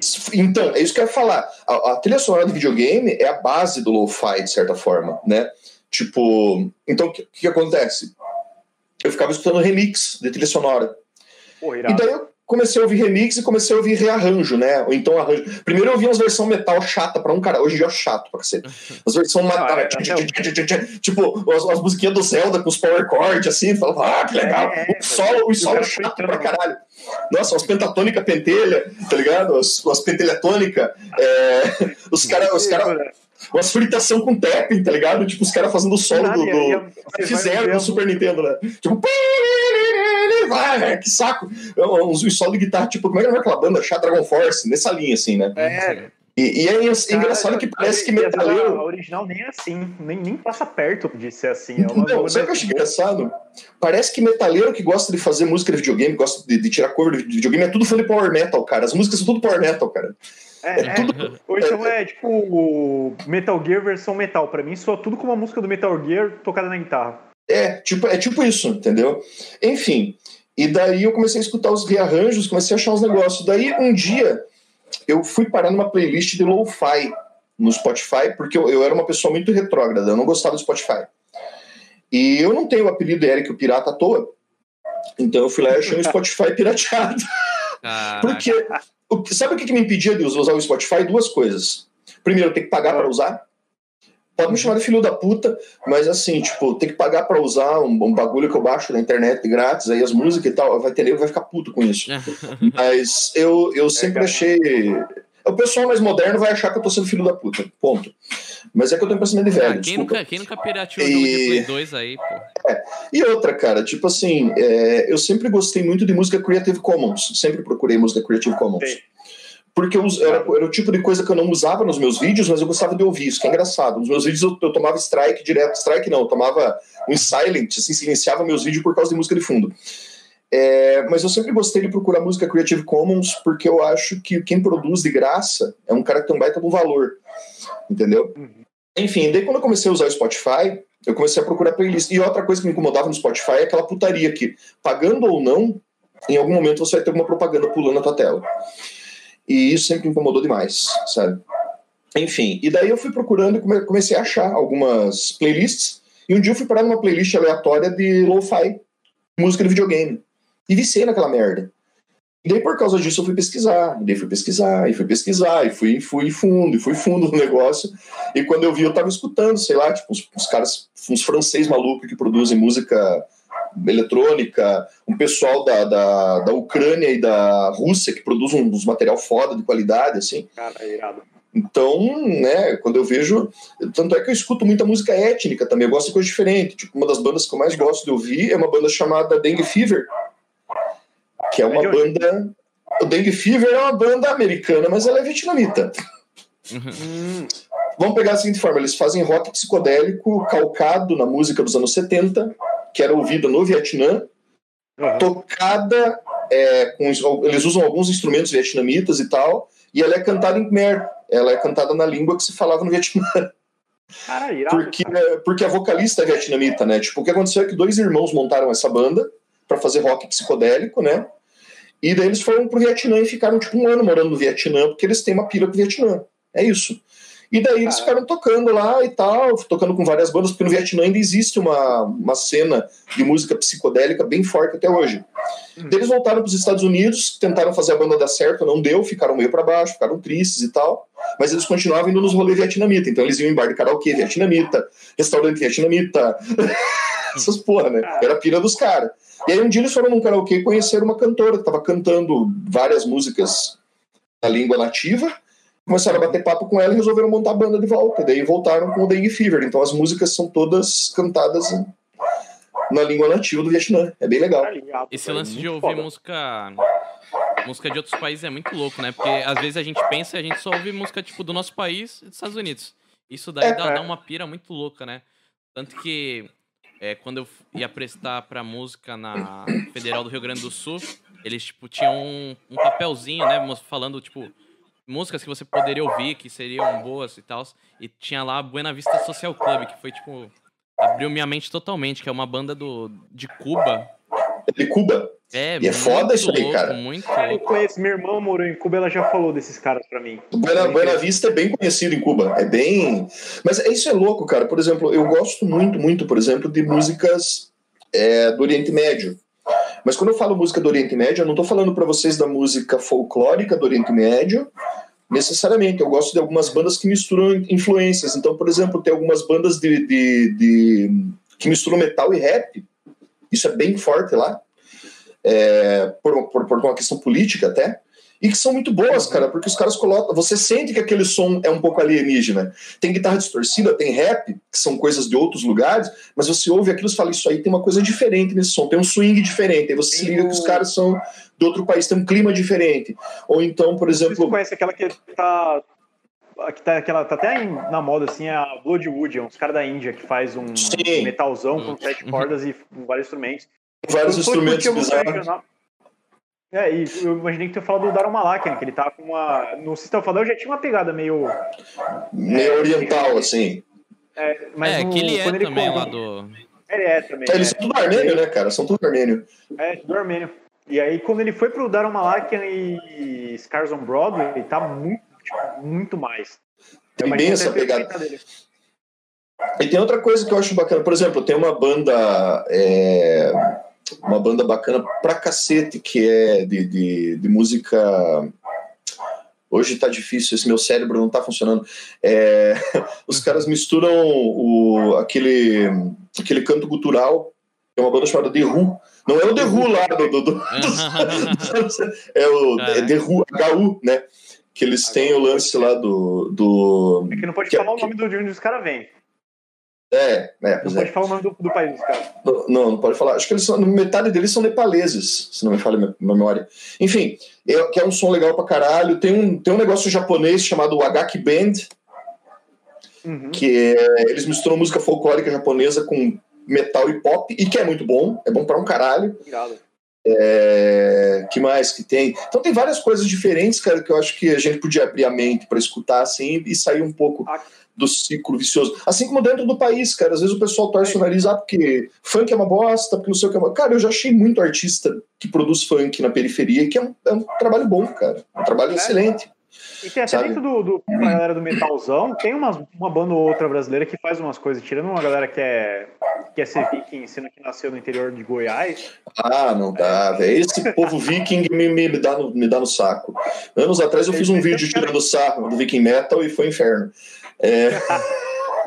Mas é que o povo. Não, é, é que assim, Ai, é cara. o Ragnar da Silva. É o Ragnaldo, né? Ragnaldo. Tem uma banda. Tem uma banda da. É, é, é, um nome esquisito até, meio difícil de falar, mas eles cantam em Tupi-Guarani. É o Araduacuá, eu acho. Alguma coisa é assim. É algo, algo assim. Isso é bem, é bem legal, é bem diferente. Mas é assim, aqui no Brasil, por exemplo, falando em, em folk, umas misturas estranhas, tem uma banda que o povo do metal adora meter o pau, mas que eu gosto pra caralho, que é o Tuata de Dana. Eu acho o Tuata de Dana sensacional, cara. Eu gosto pra caralho. Não tem nada de regional nacional brasileiro, né? Mas é muito divertido, tipo, é um folk rock, é um folk metal bem feitinho. Só que Não sei, cara, se a gente for falar que o, que o metaleiro é, é, pontuar as questões em que o metaleiro é chato e obtuso pra caralho, a gente teria que fazer um podcast só sobre isso. que é foda, Isso velho. é, cara, metaleiro, acho que tem um, tem um amigo meu, não sei se ele tá no chat aí, mas o Neemias, ele fala, ele fala, ele fala porra, odeio roqueiro, não sei o que, mas aí quando ele tá ouvindo metalcore, mas é real, cara, o, o rock é legal, metaleiro é uma merda. É tipo Jesus, né, cara? Jesus É, era um nessa- cara da hora, mas o, mas o fã é chato pra caralho. Na verdade, fanbase é qualquer coisa chata, cara. É, eu gosto, adoro fazer, fazer bite de, de Naruto no meu perfil, cara. Adoro falar mal do Naruto. Eu- sabe o que é legal? Legal é quando você conhece uma parada pra poder falar mal. Você, você só pode tirar sarro do bagulho que você conhece, cara. Porque daí você sabe pegar exatamente onde incomoda, tá ligado? É, Você tipo, troca na ferida do onde maluco. a galera gosta, né? Você vai bem onde dói, assim. Você vai ali, ó. É o que, que vai incomodar. Entendeu? Então, tipo, é, é, é sensacional, cara. Você tirar sarro das paradas. Eu, hoje em dia, eu sou aquele cara que eu pego e jogo bite no meu perfil fico vendo as pessoas se matar e lá por duas horas da tarde, três horas da tarde. De manhã, né? Oito horas da manhã, acordo, jogo uma e vou trabalhar. Aí quando eu fecho a cozinha, eu sento, vou lá ver o povo se matando. Falo, gente, vocês adoram uma briga. Galera briga. Se, se as pessoas pudessem ver a minha cara quando eu tô olhando pra aquilo, velho, tipo, elas não me levariam a sério nunca, cara. Porque olha, Eu, eu, cara, eu vejo os bagulho no Twitter que ficar mais. Os caras se matam. Falta. uma banda que eu acho da hora até, infartar lá. até nessas coisas de tema, e até tem a ver com pirata, é o, Confra- o Confraria da Costa, né? Eu acho muito massa. a confraria da, daquele Curitiba, tudo brother, tudo conhecido, meu. Eu eu acho muito massa essa temática pirata com rock e eles fizeram direitinho. Muito divertido, cara. O show, o show deles, o show do Confraria, cara, é um show muito mais pesado que o show do metal, velho. Você Sério? não tá entendendo. O, não, o nível de peso, não musical, o nível de peso, peso de presença e outra, cara. Eu nunca vi show pra dar mais porradaria do que no show do Confraria, meu irmão. Caralho. É, é show pra beber e brigar, por mais que eu deteste Matanza, mas é pra beber e brigar, velho. A galera, tem- a galera se trama na cacetada, meu irmão, que você vê nego sempre sangrando. O Batera do Confraria, é, ele morava no mesmo prédio que eu, e de, ele tava sempre lá em casa, tipo, porque ele era muito amigo meu e do Lucas, que dividia apartamento comigo. A gente tava sempre junto lá. O, eles, o Ivan e o resto da banda tinham um outro projeto chamado Little Wilson, que era uma banda pequena deles, que era só de acústico, tocava num, tocou durante anos, acho que toca até hoje, num bar que eu trabalhei, que eu era, que eu era cozinheiro. Eles tocaram lá durante muitos anos. É um pessoal firmeza, assim, os moleques gente boa e o som deles é muito divertido, cara. O show deles é legal pra caralho. O show deles é, é um show punk, cara. É muito bom. Ó, aqui, o Roger É, mandou aqui também, ó. Roger mandou. É muita porrada. Preparar, apontar e fogo. Nego abre a roda e sai correndo pra se bater. É exatamente isso, velho. É, é, é, é- é porrada franca, cara. Você se sente literalmente dentro de uma taberna de piratas, cara, no show dos caras. É, eles incorporam o personagem. Eu acho legal que eles, só, eles têm uma experiência, né? Então a música de pirata eu vi que eles se vestem que nem pirata e. Se vestem que nem é pirata, foda. agem como piratas, inclusive, cara. É sensacional, velho. Eu acho do caralho. Confraria. Tem Confraria é uma uma baita banda. fez uma parada. é, tem uma galera que fez uma parada muito louca. Também tem o. Antes disso, tem o Terra Celta também, que é quase nessa pegada, mas é mais uma pegada mais matanza. Sim, sim. E- Tem o Terra Celta. E aqui em Curitiba tem uma banda que eu gosto muito, que o pessoal não conhece tanto assim, mas que é uma banda foda de Stoner. Que é, é uma pegada mais Stoner que se chama, se chama Macumbazila. Recomendo que vocês procurem depois. Pô, Macumba, caralho, eu gostei do nome já. Macumbazila é foda. Macumbazila é a banda do meu brother André Nisgoski. É uma baita banda foda, cara. E não é jabá, não, é porque é bom, cara. O som dos caras é muito bom, velho. É muito divertido. E, e Aí é- de Curitiba. Pode falar, Léo. Não, eu ia falar que aí no sul tem um lance legal com pirata, né? Porque eu lembro que quando eu fui pro, pra Balneário Camboriú uma vez, tinha um barco pirata no, no meio da cidade. Eu achei muito louco. Tem um barco Que, que é pirata algo no Sudeste de... aqui não tem muito, não. Aqui no Sul. Tem- A gente é de. O Raul é de Santos, eu sou de São Vicente, que é, é praia, né? Litoral. E, Sim. e não tem essa conexão com pirata, essas coisas assim. Aqui tinha o barco pirata em Camboriú. Do Guarujá, que tem um pirata na ponta, é o mais perto que tem. Então, aqui tinha o barco pirata em Camboriú e tinha o barco pirata aqui em Matinhos, aqui no, no litoral de, de- do, do Paraná, que rolava uns negócios também, eles faziam passeio de barco pelo, pelo canal, era mó divertido, assim, era mó legal. Mas aqui no sul, na verdade, assim, tem, tem bastante coisa bacana. O problema, cara, do, do, do sul hoje em dia, que é uma coisa que tá na moda e virou meme, né? É que o Sul é um ambiente racista e com gente pau no cu. E eles não estão errados. É, o ambiente é racista, sim. E o, e o povo é bem pau no cu, no geral. Mas existe bastante coisa boa, principalmente no que tange a música. Na música tem muita, muito artista bom que veio aqui do Sul, que é daqui do Sul, e que a galera meio que nem se liga, cara, às vezes que é sulista ou é, para para prestar atenção até por esse ranço que a gente tem hoje em dia com o Sul. Imagine se eu que moro aqui já tenho ranço, cara. Você imagine quem é de fora. Quem é de fora. Sabe? Inclusive, é eu, eu trato o sulista que nem gente, que é amigo que é. É, eu, eu tenho, tenho um parceiro que faz live. É, pode falar? Pode falar, Raul. Pode. Ah, não, beleza. Deixa eu comentar, você é de Curitiba, não sei se tu conhece, do, é, o Machete Bomber. Você já ouviu falar? Sim, a banda do Madu, que inclusive é dona do estúdio onde eu ensaio, que é meu brother há 200 anos. Porra, aí sim, ele vai vir aqui no, no Minhocas na semana que vem. Você tem ideia? Porra, o Madu, o Madu é gente fina demais, cara. O Madu é um figuraça. É, muito legal, super atencioso. Eu cheguei, eu fiquei até meio pá assim, porque eu peguei o Insta pelo o, o WhatsApp dele, pelo machete lá, pelo. pelo Sim. Eu falei, putz, o cara vai me dar uma comida de rabo aqui, porque tô chegando do nada, não sei o quê. Eu falei, pô, desculpa aí, tá incomodando. Ele, não, imagina, bora. E topou na hora, só perguntou como é que funcionava. Tem o Machete Bomb e a, e a música deles, aquela do Balde de Caranguejo. Balde de Caranguejo. Eu ouvi. Cheguei, Fala cara, que a cena de, de, Curitiba, que a cena de Curitiba era um balde de caranguejo. Um balde de caranguejo. e um puxava o outro pra de Cara, eu achei muito foda, porque eu me identifiquei tanto na cena daqui de Santos. Sim. É, quanto, pô, eu em Recife, de certa forma, que eu aproveitei muito pouco, mas eu vi que rolava umas paradas assim, um nego puxando pra baixo. Falei, cara. Vou te falar uma coisa, cara. Você tem um sujeito que conhece a cena musical de Curitiba, Madu porque o Madu trabalha com música desde sempre, cara. É, produziu muita banda de Curitiba, de todos os estilos que você possa imaginar. E, inclusive, procure depois no Spotify é, o trabalho dele chamado Madu 2005. Dá uma escutada, é muito louco, velho. É muito louco. É um groovizão muito doido. E, e assim, cara, eu, eu considero Machete, Machete Bomb uma das melhores coisas que tem nessa cidade, cara. Tipo, musicalmente falando, é uma das melhores coisas que tem nessa cidade, cara. Seja pela sua criatividade, pelo modo como as letras funcionam, pelo modo como o som é estruturado. Eu acho do caralho, velho. A ideia do Madu meter um. Meter um cavaquinho, um cavaquinho com distorção é foda. Cara, foi e... quando, eu, quando eu vi minha cabeça, tipo, pá, tá ligado? E faz uns dois, três anos, cara, que, eu, que é, uma, é uma banda que tá, tipo, presente, assim, no dia a dia. Eu escuto direto, curto som, eu... quando sai alguma coisa, eu, porra, caralho. Não, e o cenário musical de é Curitiba é bem, é exatamente isso, cara. Você tem uma cena musical, é, principalmente, não só, mas principalmente no rock e no metal, porque o rock e o metal é uma coisa muito curitibana, sabe? Tipo, hum. banda de rock e de metal.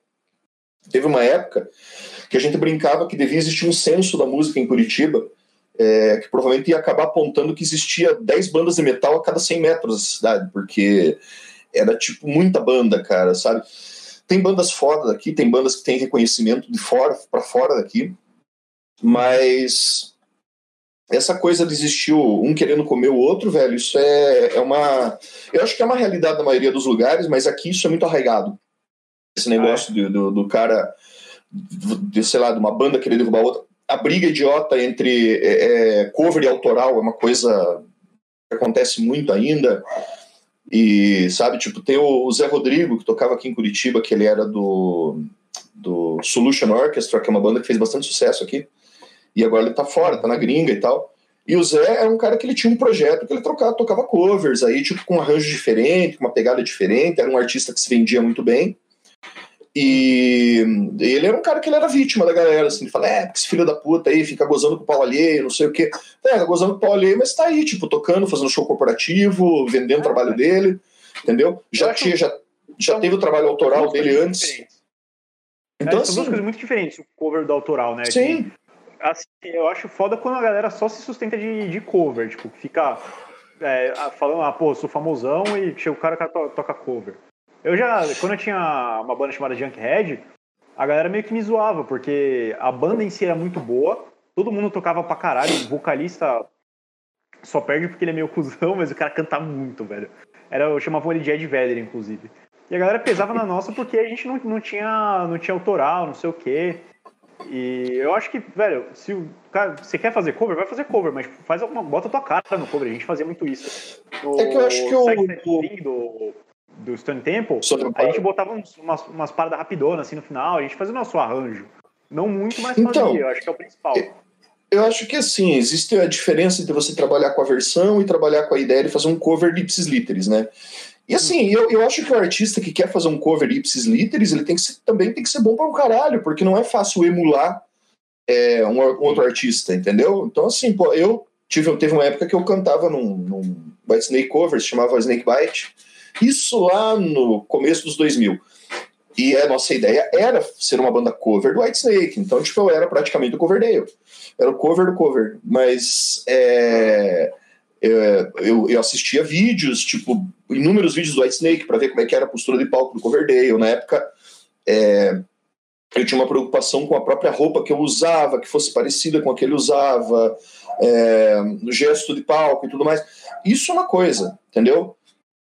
Agora, quando você tem a intenção de fazer que nem com a Daddy O, que era a minha banda de rockabilly, que a gente fazia versões e tocava covers, aí não, aí já era uma outra pegada, uma pegada rockabilly. Então eu usava, tipo, sei lá, suspensório, tá ligado? É, é irado, velho. A gente tinha uma. Ah, chegou a ver? Então, a gente tinha uma pegada rockabilly com músicas, tinha a música da Rihanna, tinha Lady Gaga, tinha Led Zeppelin, tinha de tudo, só que tudo com uma pegada rockabilly. Tipo, era tudo com uma levada rockabilly. Aí é outra parada, parada, aí você tem versões. E daí agora tem minha banda nova, que é o Seattle Jam, que o nome entrega, o que, que a gente faz, né? A gente toca cover de grunge. A banda originalmente era um Per Jam cover, Daí eu entrei na banda e a gente começou a ter umas ideias de fazer é, mais grunge, assim. Então a gente resolveu colocar Stone Temple Pilots, Soundgarden. Tinha muita coisa que era mais difícil de tocar porque assim, ah, agora, agora vai ter gente que vai falar que eu tô sendo babaca, querendo me achar o fodão, mas não é isso. É que tem muita coisa que é complicado você achar um vocalista que consiga encarar tudo. Não, é... isso é uma parada que eu, que eu senti na pele. É difícil, você pega o cara, o cara é bom para cantar per Jam, então ele só canta per Jam, Stone Temple Pilots, Alice in Chains, porque tá mais ou menos dentro da mesma zona de conforto. Se você meter um Soundgarden ali, já fudeu. Se você pegar um Love Hate Love do Alice in Chains, o cara não vai conseguir.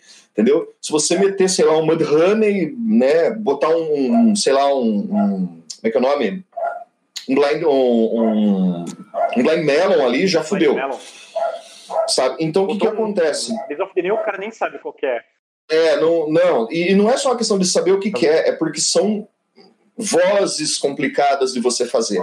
E daí, no meu caso, eu entrei na banda e falei, porra, galera, a gente podia colocar um Soundgarden, colocar uns negócios, por quê? Mas isso daí, cara, é do meu background. Tipo, eu venho do background do metal. Eu gosto de grunge, mas o meu background é do metal. Então eu passei, sei lá, tipo, metade da minha vida cantando Iron Maiden. Né? Então, é. assim, não é que ah, o Eric é foda, não, é porque eu tenho um timbre que me facilita cantar por jam, me facilita cantar grunge, é um timbre que é confortável para fazer grunge, soa, soa bem. Mas eu tenho um background do metal onde eu cantava lá em cima, entendeu? Onde eu consegui alcançar notas mais altas, onde eu, onde eu fui obrigado a desenvolver técnica. E eu sei que isso é difícil para voz, cara, é complicado. Às vezes você pega o cara e ele, ele tá tão limitado numa coisa só que não é nenhuma questão de que ele não consegue alcançar as notas, ele não consegue adaptar aquela música à voz dele. Pode crer. Tem muita gente que acha que, ah, porque eu vou cantar um negócio. Não, porque o cara tem que o cara canta pra caralho porque ele canta alto. Ele sobe numas notas absurdas. Não. Às vezes o cara canta bem porque ele consegue pegar uma música que ele tem notas absurdas e consegue adaptar para a própria voz. Sabe? Consegue encontrar recursos para alcançar os tons que ele precisa de modo que soe verossímil. Então é isso que eu acho que é mais importante, sabe? Pode crer. É, aqui, aqui, é mais difícil. Aqui o Roger tinha mandado Terra Celta é amor, não tem porrada. O nego se abraça. é bem por aí, cara. Pior que é bem por aí. É tipo o show do Tuata de Danan, tá ligado? Todo mundo abraçado, cantando junto. o Lima Nildal mandou um salve, galera. Salve, Lima. Salve. Viu a outra guitarra da minha banda? O... o... Daniel Down. O Eric, e você também é cozinheiro, né? A gente tá falando bastante sobre música, mas esse é, é o seu trabalho principal, né? A cozinha é o meu trabalho principal. Como é que é? Você é músico, mas você trabalha com o quê mesmo? É, né? Putz, isso daí. Isso eu não, posso zoar porque eu sou músico também, então tenho o então, direito. Tô no, tá no. Como é mesmo que falam? Tô no meu direito. De... No seu direito de tirar um sarro. É. É, então, cara, a, pode se zoar à vontade. O meu, é. o meu trabalho, minha ocupação principal é como chefe de cozinha, como cozinheiro. Eu trabalho com cozinha desde 90 e. Comecei a trabalhar com cozinha em 97. Faz tempo, puta merda. Esses dias eu fiz as contas, falei, caralho, velho, 97, meu irmão, é 23 anos já. cacete, tempo pra cacete. Enfim, eu comecei a trabalhar com cozinha do jeito mais subalterno que você possa imaginar. Eu era auxiliar de cozinha e faxineiro, cara. Eu lavava prato, descascava batata, lavava coifa, lavava caixa de gordura. Foda, serviço tenso, assim. E daí. Só que assim, cara, eu não queria ser cozinheiro nem chefe de cozinha. Eu, a minha intenção era fazer uma faculdade de moda, e não é piada, sério, eu queria fazer uma faculdade de moda, ou eu queria fazer alguma faculdade na área de letras, e eu queria trabalhar na área acadêmica, eu queria ser professor.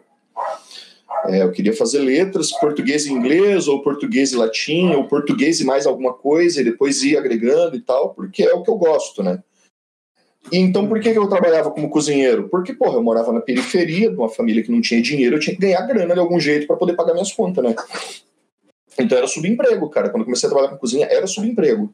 Mas cozinhar eu sempre gostei, desde criança. Eu só não imaginava que eu fosse ser um profissional da área em algum momento. Aí o que aconteceu? Quando foi sei lá, acho que em 2001, 2002, eu fiz o meu primeiro curso de cozinha, porque até então eu, eu tinha tentado prestar vestibular, tinha tentado fazer faculdade, só que daí quando eu passava, às vezes não tinha grana para pagar, né, velho? E mesmo quando eu passei na federal, é, tinha muito dinheiro para gastar com, com, material didático. É, não, você não paga uma mensalidade, mas você gasta com transporte, com alimentação, com um monte de outras coisas. Então, para mim, ficou muito pesado.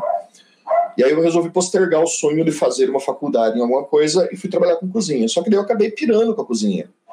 E acabei gostando e lá se vão 23 anos dentro da cozinha, cara, porque é uma coisa que acabou se entranhando na minha alma, né, cara? A cozinha foi um é, é, foi uma coisa que me me agarrou e me levou embora. Então, quando eu vi, já fazia tipo, sei lá, eu já era chefe de cozinha. Quando eu vi, eu já estava prestando consultoria, eu já estava trabalhando em várias cidades, estava viajando pelo país inteiro, fazendo um monte de coisa.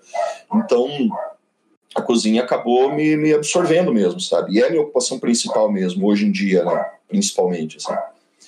E daí eu acabei montando meu restaurante com a minha, com a minha, com a senhora minha esposa, que é uma história curiosa, essa história desse restaurante. a gente... É, foda o que aconteceu foi assim: eu trabalhei com gastronomia por muitos e muitos anos, principalmente com alta gastronomia. A alta gastronomia é um mercado bastante elitista, né? Então você trabalha com um público. Alta, alta gastronomia. Cara, alta gastronomia é gastronomia de rico, né? É comida de rico, é ah. gourmetização. É, é, é, alta gastronomia é o restaurante do Jacan. é comida de hotel, sabe? E, e, a alta gastronomia tem essa coisa de você trabalhar com uma série de regras, com produtos muito específicos, com técnicas muito específicas.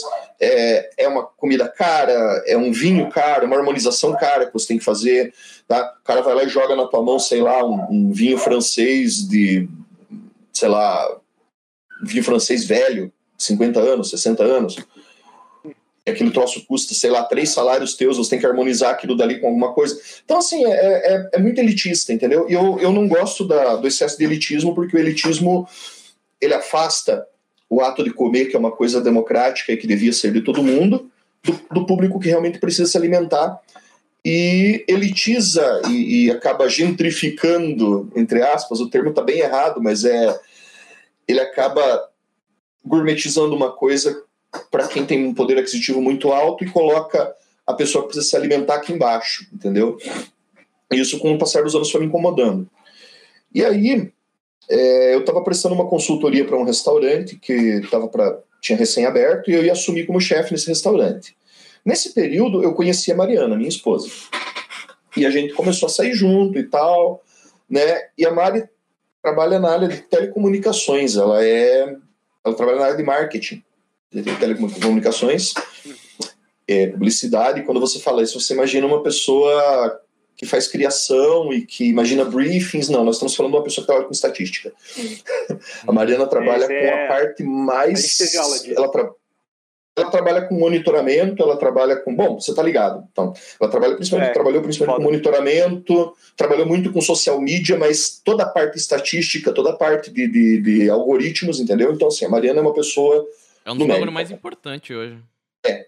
E a Mariana ela é uma pessoa que manja demais de, de, de estatística, manja demais de número, cara. Tipo, a Mariana é foda, essas coisas, sabe? É, e é engraçado porque a intenção dela era trabalhar na área de criação, só que no, no, no, no, frigir dos ovos, no caminho profissional dela, ela descobriu que ela era muito boa com estatística, muito boa com números, então com análise numérica e tal. Tanto é, cara, que a gente não tem furo no nosso caixa do restaurante. Não existe furo. É muito bom. Ela é foda. Enfim, aí, aí o que aconteceu? Exatamente.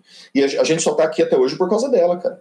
E daí o que aconteceu? A gente se conheceu e a Mariana, na época, trabalhava na, na GVT, que hoje em dia não é mais GVT, né? Hoje em dia foi comprada pela Vivo, pela Claro. Ah. Nunca lembro. Pela Vivo, né? Enfim, ela trabalhou durante quase seis anos lá. E aí ela chegou num ponto em que ela estava assim. Cara, ela já estava tendo um burnout já. E, e, ao mesmo tempo que ela estava tendo um burnout, burnout no trabalho, eu estava começando a surtar no meu trabalho, porque a, a minha ex-chefe era meio doida, uma das duas, entendeu? E ela estava me deixando enlouquecido. E eu acabei chutando balde e saí do meu emprego. Então eu saí do meu emprego, Mariana saiu do emprego dela. E nós resolvemos tirar um ano sabático, olha que chique. sabe, sabe que ano sabático de pobre é torrar a economia que você não tem, né? É torrar aquela economia que você guardou para entrar no apartamento. Isso é ano sabático. Enfim, mas o fato é que assim, de fato. Uh, eu tinha uma graninha, a Mariana tinha a graninha dela. A gente resolveu então. Ó, aquela ali atrás é a Bibi. então, a gente, é, uma das, das quatro miliantes, né, Bibi? Vem aqui, pai. Então, e daí, nessa coisa de ano sabático, eu e a Mariana temos uma, uma característica bastante peculiar. Os dois têm a mesma característica. Nós temos uma coisa chamada é, formiga no cu. Nós temos uma coisa chamada fogo no rabo. A gente não consegue ficar parado. Então deu dois, três, dois meses que a gente tava parado, os dois, a gente não aguentava mais ficar em casa vendo filme, comendo porcaria. Então a gente resolveu, porra, amor, nós temos que achar alguma coisa pra gente fazer, né? Acho que vamos começar a procurar emprego de volta, não sei o que e tal. Aí uma amiga nossa falou assim: escuta, por que, que você. E nesse meio tempo que a gente tava coçando o saco em casa, eu cozinhava muito. Primeiro porque, porra, era começo de relacionamento, então assim, eu super queria é, mostrar pra Mariana comidas. Trabalho é. nove, né? Não, e o pior é que nem era isso, cara. Nossa, sou super meigo e fofo, mas não era isso. É que a Mari, ela super, ela é uma pessoa que ela gosta muito de comer. E eu gosto muito de cozinhar. E aí eu queria mostrar para ela receita diferente, coisa que ela nunca tinha comido. Então, toda hora inventava alguma coisa, a Mariana falava: "Porra, tem um negócio assim, você sabe que eu gosto muito de comer. Ah, acho que eu sei fazer, vamos fazer". E daí a gente tava nessa, sabe, de ficar cozinhando coisas diferentes em casa. E tal. E até hoje, tipo, eu fico fazendo coisa para agradar a Mariana, só como a gente tá junto já há cinco anos, casado já, né? Hoje em dia mudou. Hoje em dia eu já sei as coisas que ela gosta e sei quando ela quer. Então eu vou lá e faço. Falo, amor, fiz uma sopa para você hoje. Tá? Hoje tá frio pra cacete, eu fiz sopa. Então tá. E aí a gente começou. É, uma amiga nossa falou assim: escuta, porque se vocês fizessem um almocinho pra gente, a gente até pagava pra vir almoçar aqui. Falei pra Mariana, falei, pô, ela falou, vamos fazer um anti-restaurante? Não sei se conhece o conceito. É, o conceito de anti-restaurante, numa passada de, de, de, uma pincelada rápida, é, ele surgiu na Argentina, na época da crise na Argentina. É, o anti-restaurante ele surgiu como uma alternativa para você comer de forma mais barata e com maior qualidade. Então as pessoas pegavam e, e abriam suas casas para que os outros viessem comer por reserva. Então, se fazer uma reserva, hoje na casa do fulano vai ter, sei lá, tipo, vai ter uma paella, hoje na casa do fulano. Então, você criou essa ideia, e daí alguns anti-restaurantes acabaram se tornando até, tipo, grandes, entendeu? Tipo, as pessoas uhum. iam lá por reservas e tal. Tem alguns no Brasil ainda em atividade. Então a gente começou com esse conceito. Virou meio que um modelo de negócio, a, a crise é. virou um modelo de negócio. É, foi tipo é. isso, exatamente.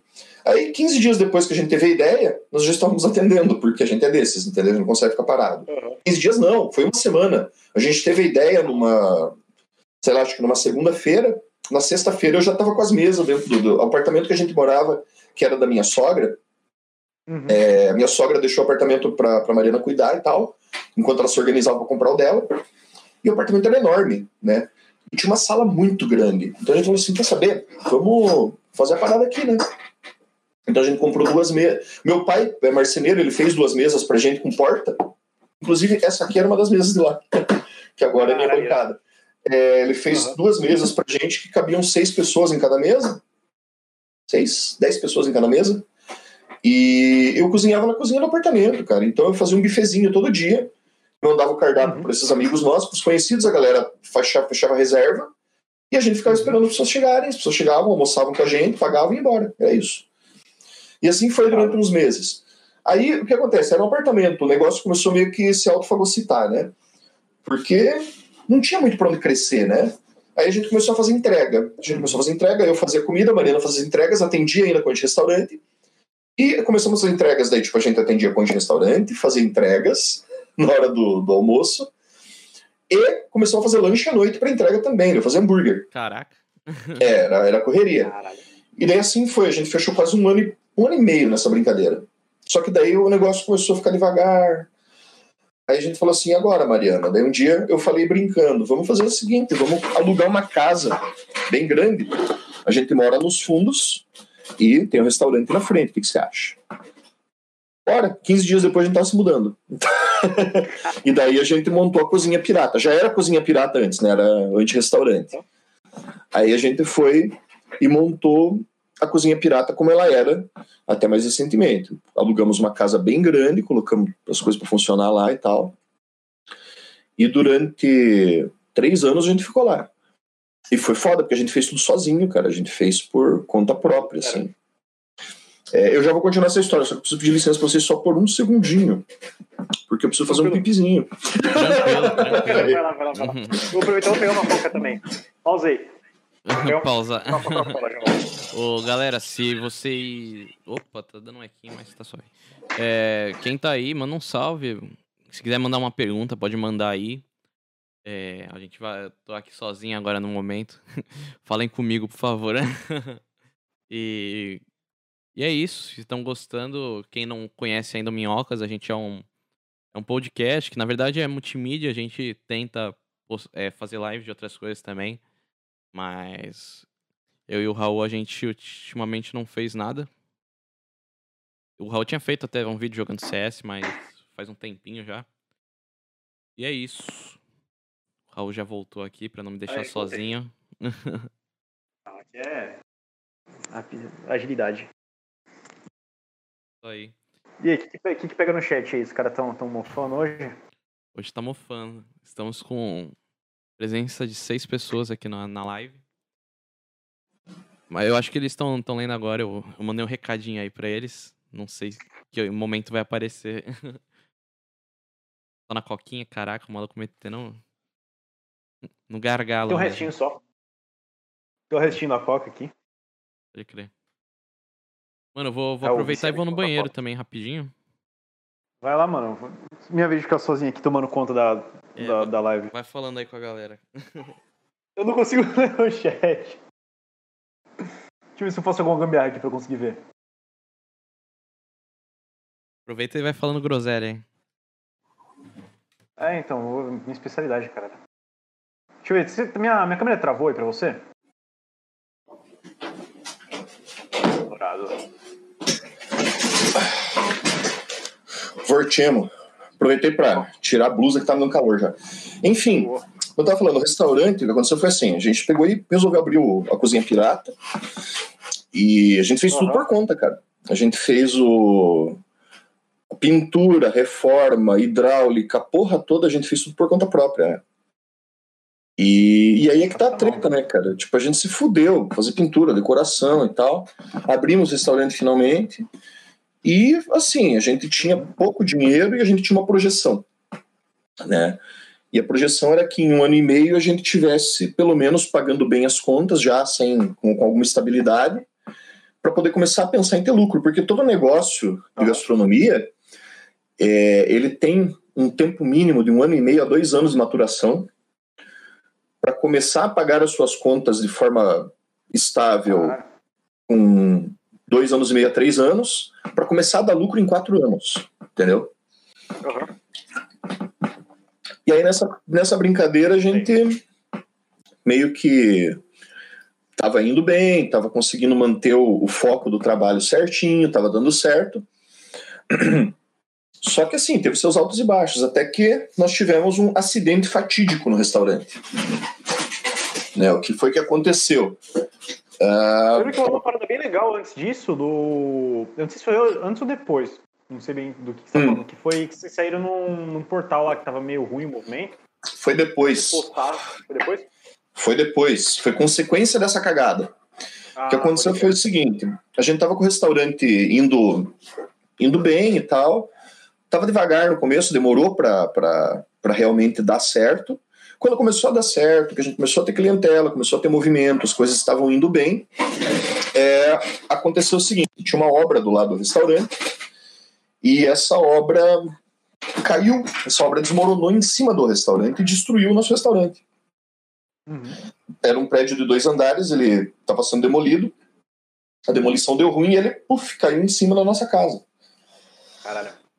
Então, assim, na semana em que a gente estava começando, semana não, fazia uns 15 ou 20 dias que a gente finalmente tinha alcançado estabilidade, estava vendendo certinho todo dia a quantidade de pratos que a gente precisava, é, tinha possibilidade de crescimento, finalmente o restaurante estava gerando clientela, aconteceu essa bosta. Aí aconteceu essa bosta e a gente ficou 15 dias fechado, porque tinha que reformar, porque tinha que consertar de volta, 15 dias com o restaurante fechado, com o negócio fechado, em plena atividade no meio do carnaval, que era a nossa época de maior lucro, é, é fatal, cara. Tipo assim, é, você, as pessoas passam na frente e vê uma obra rolando pensam, caralho, estão demolindo a casa, vão construir estacionamento. Entendeu? Hum. Então a gente perdeu toda a nossa clientela. Toda. Tipo, os ah. clientes entraram em contato para saber o que tinha acontecido, a gente contou, a gente postou no nosso, na nossa página. Mas ainda assim, cara, quem passava na rua, que estava crescendo, essa clientela começou a, a sumir, né? E beleza, depois de 15 dias voltamos a abrir o restaurante, voltamos a funcionar. O que foi que aconteceu? Movimento lá embaixo. Eram alguns clientes da universidade, que a gente estava perto da federal, né? Mas eram alguns clientes da universidade que ainda viam, mas o resto do pessoal afugentou. E aí, né, meu irmão? Aí a coisa foi piorando, foi piorando, foi piorando, até que chegou um dia que eu atendi um cliente. Eu abri o restaurante de manhã, fiz o meu pré-preparo, me fudi de trabalhar, tava um tempo meio, meio cinzento, assim, meio merda no dia. Foi bem dramático, assim, que é pra. Foi dramático, não, mas foi dramático para mim, cara, a coisa, porque assim. A gente começava a ter clientes por volta das 11h30, meio-dia, sempre chegava alguém, mesmo que fosse pouco movimento. Cara, era meio-dia e meia, não tinha pisado uma viva alma no restaurante, não tinha passado uma pessoa na porta. Quando era quase uma, quando era uma hora da tarde, apareceu um tiazão. O moleque entrou, pediu o nosso prato mais barato, almoçou, foi embora. E até as duas e meia da tarde não, não pisou mais ninguém no restaurante. A gente fechou. Eu e a Mariana, a gente fechou o restaurante sem falar uma palavra pro outro, assim, tipo, a gente deprê mesmo. A gente já tava sacudo porque já tava devagar. Aquele dia foi tipo, parece que foi o prego no caixão, assim. Aí a Mariana foi se arrumar, saiu com a minha mãe, né? Porque a minha mãe é contadora de história. Mais do que eu. é, profissional, no caso dela, né? então, a minha mãe é contadora de história. Então ela tinha um evento nesse dia que ela ia contar a história e a Mariana ia levar ela. Então a Maria pegou o carro, foi levar minha mãe para fazer o evento. Eu sentei na frente do meu computador, deprimido, sem vontade de cantar a bela canção, e escrevi um texto para postar no meu perfil, como eu sempre faço. Tipo, não é, não é nenhuma novidade eu escrever textos e postar no meu perfil, até porque eu praticamente trato meu Facebook como se fosse um blog. Então, da na telha eu escrevo um baita é textão e põe lá. É um diário, eu gosto de escrever, né? Tipo, então escrevi um texto qualquer, chorando, contando essa história triste, né? E tal. E postei no meu perfil. Nada de novo. Isso era umas três horas da tarde, três e pouco. Aí eu lembro até hoje, cara, eu sentei no sofá da sala, assim, tava um frio do caralho. Sentei no sofá, cansado, nem tinha trocado a roupa, tava de doma. Sentei assim e cochilei, apaguei. Aí eu comecei a sentir meu celular tremer, cara, esquentar no bolso. Falei, caralho, o que deu nessa merda? Olhei pro celular, fui tentar ligar o celular, travou. Eu falei, ah, merda. Eu falei, vou ver no computador, se não é a Mariana mandando mensagem, alguma coisa assim. Sentei no computador, meu irmão. O troço já tinha ganhado, tipo, 600 compartilhamentos, assim. Isso era umas 5 horas da tarde. Quando era 6 e meia, já tinha passado 1.500 compartilhamentos. Quando a Mariana chegou em casa às 9 horas da noite, já tinha sido compartilhado mais de 4 mil vezes. Eu falei, puta, fudeu, cara, fudeu, fudeu, fudeu muito. Fudeu pra caralho. Porque eu lembro que eu tava falando com a Mariana pelo telefone. Eu falei, Mariana, dá uma olhada na nossa página no Facebook, dá uma olhada no meu perfil no Facebook. Ela falou, caralho, Pia, o que aconteceu? Eu falei, pois é. Ela, caralho. E um monte de gente, não, porque nós vamos lá, que não sei o quê. Eu olhei para aquilo, fiquei desesperado. Eu falei, meu Deus do céu, de onde que eu vou tirar comida, cara? Porque aquela altura do campeonato, meu estoque tava baixo já. Tipo assim, eu tinha pouquíssima comida, eu não tinha mais dinheiro, meu irmão. Tava fudido, tava fudido. O que eu vou fazer, meu irmão? Eu falei, Mariana, assim, então vou fazer o seguinte, Mari, eu vou pra cozinha e vou preparar o que eu puder preparar para trabalhar amanhã, o que tiver de comida. E assim eu fiquei até duas e meia, quase três horas da manhã preparando comida com o que eu tivesse, porque eu imaginava que a gente fosse ter pelo menos umas 40, 50 pessoas. Por quê, meu irmão? Cara, eu, tô, eu sou puta velha da internet. Isso é uma coisa que eu aprendi, que você não cria. fala, vai 10%. É, você não cria expectativa com a internet. Você não fica naquela, tipo, nossa, viralizei, vou ficar rico, tá ligado? Você lembra da história do piado do Pintinho Pio? Ah, e o Não. Pintinho Pio, e o Pintinho Pio, e o Pintinho Pio. Esse moleque, o pai dele fudeu com a família inteira por causa do piá. O piá viralizou na internet, o Cara. pai vendeu a casa, vendeu o carro e falou: vou investir na carreira musical do meu filho. Que carreira musical, porra? É uma criança cantando uma música do Pintinho Pio, cara. Pô, não faz É sentido ele nenhum. tava dublando, inclusive. Não, ele tava cantando, ele tava cantando com a, com a, com a voz alterada. Com, com a Ah, voz do. Com a voz alterada, com a voz mudada. Com a vozinha fininha. Ah, pode... Enfim. Aí o que aconteceu? É, eu estava esperando que viesse umas 40 pessoas, assim, então eu me preparei para 45. No dia seguinte, 11h30 da manhã, eu tinha 95 pessoas na porta do meu restaurante. Você é louco. No final do dia, a gente chegou à conclusão que a gente tinha conseguido atender 50 e deixou passar mais de. Mais de cara, passou cento e poucas pessoas no meu restaurante aquele dia. Muitas que eu não pude atender. Tipo, foi louco. Foi louco pra caralho. Acabou minha comida, assim, cara, de eu não ter, tipo, raspa no fundo da panela, velho. Acabou minha comida de eu ter que pedir desculpa e mandar, pra- mandar a gente embora. E daí aquela primeira semana foi assim, cara. Aquela primeira semana eu peguei, chamei mais umas duas pessoas pra me ajudar, fazer taxa. Botei uma no salão pra ajudar a Mariana, botei outra na cozinha pra me ajudar. E daí a gente manteve uma média de. Imagina, a nossa média era de, 20 a 20, de 25 a 30 pratos por dia, no máximo, assim, estourando. Nossa, E tava semana, ótimo pra 50.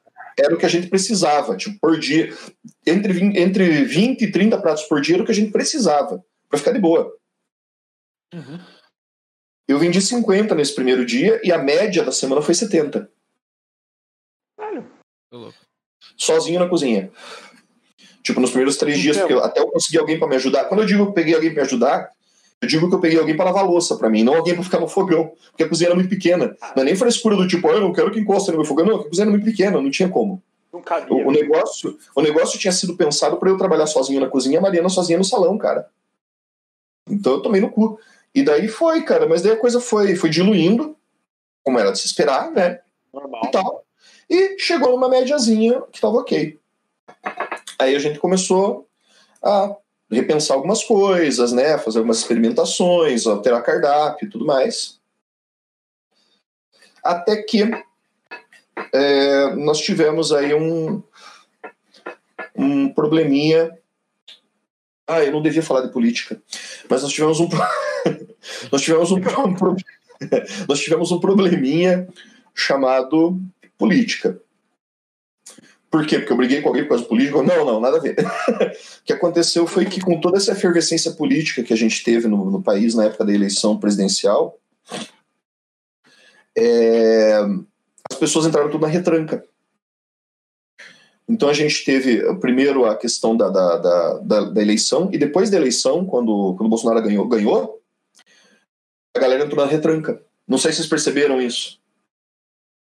Tipo assim, a galera ficou meio com o cu na mão por causa da economia, né? Sei, sei, sei. E as pessoas passaram a gastar menos dinheiro comendo fora de casa. Então o nosso movimento diminuiu sensivelmente. Não foi um problema, mas deu uma diminuída. Tá. Continuou trabalhando e tal, as coisas estavam ok, estavam estabilizadas, tá? Até que, certo dia estava eu em frente ao computador e eu vejo uma notícia bombástica que dizia o seguinte: foi descoberto um novo vírus estranhíssimo na China e tá matando gente. Deu, nossa, que merda, né? Pois é, Curioso. eis que, um, eis que um mês depois nós estamos no meio da pandemia. E aí o que, que, a- o que que a pandemia fez? A pandemia fez o seguinte: além de matar muita gente, a pandemia fechou, num primeiro momento, houve um um lockdown aqui em Curitiba, houve um lockdownzinho, curto, mas houve.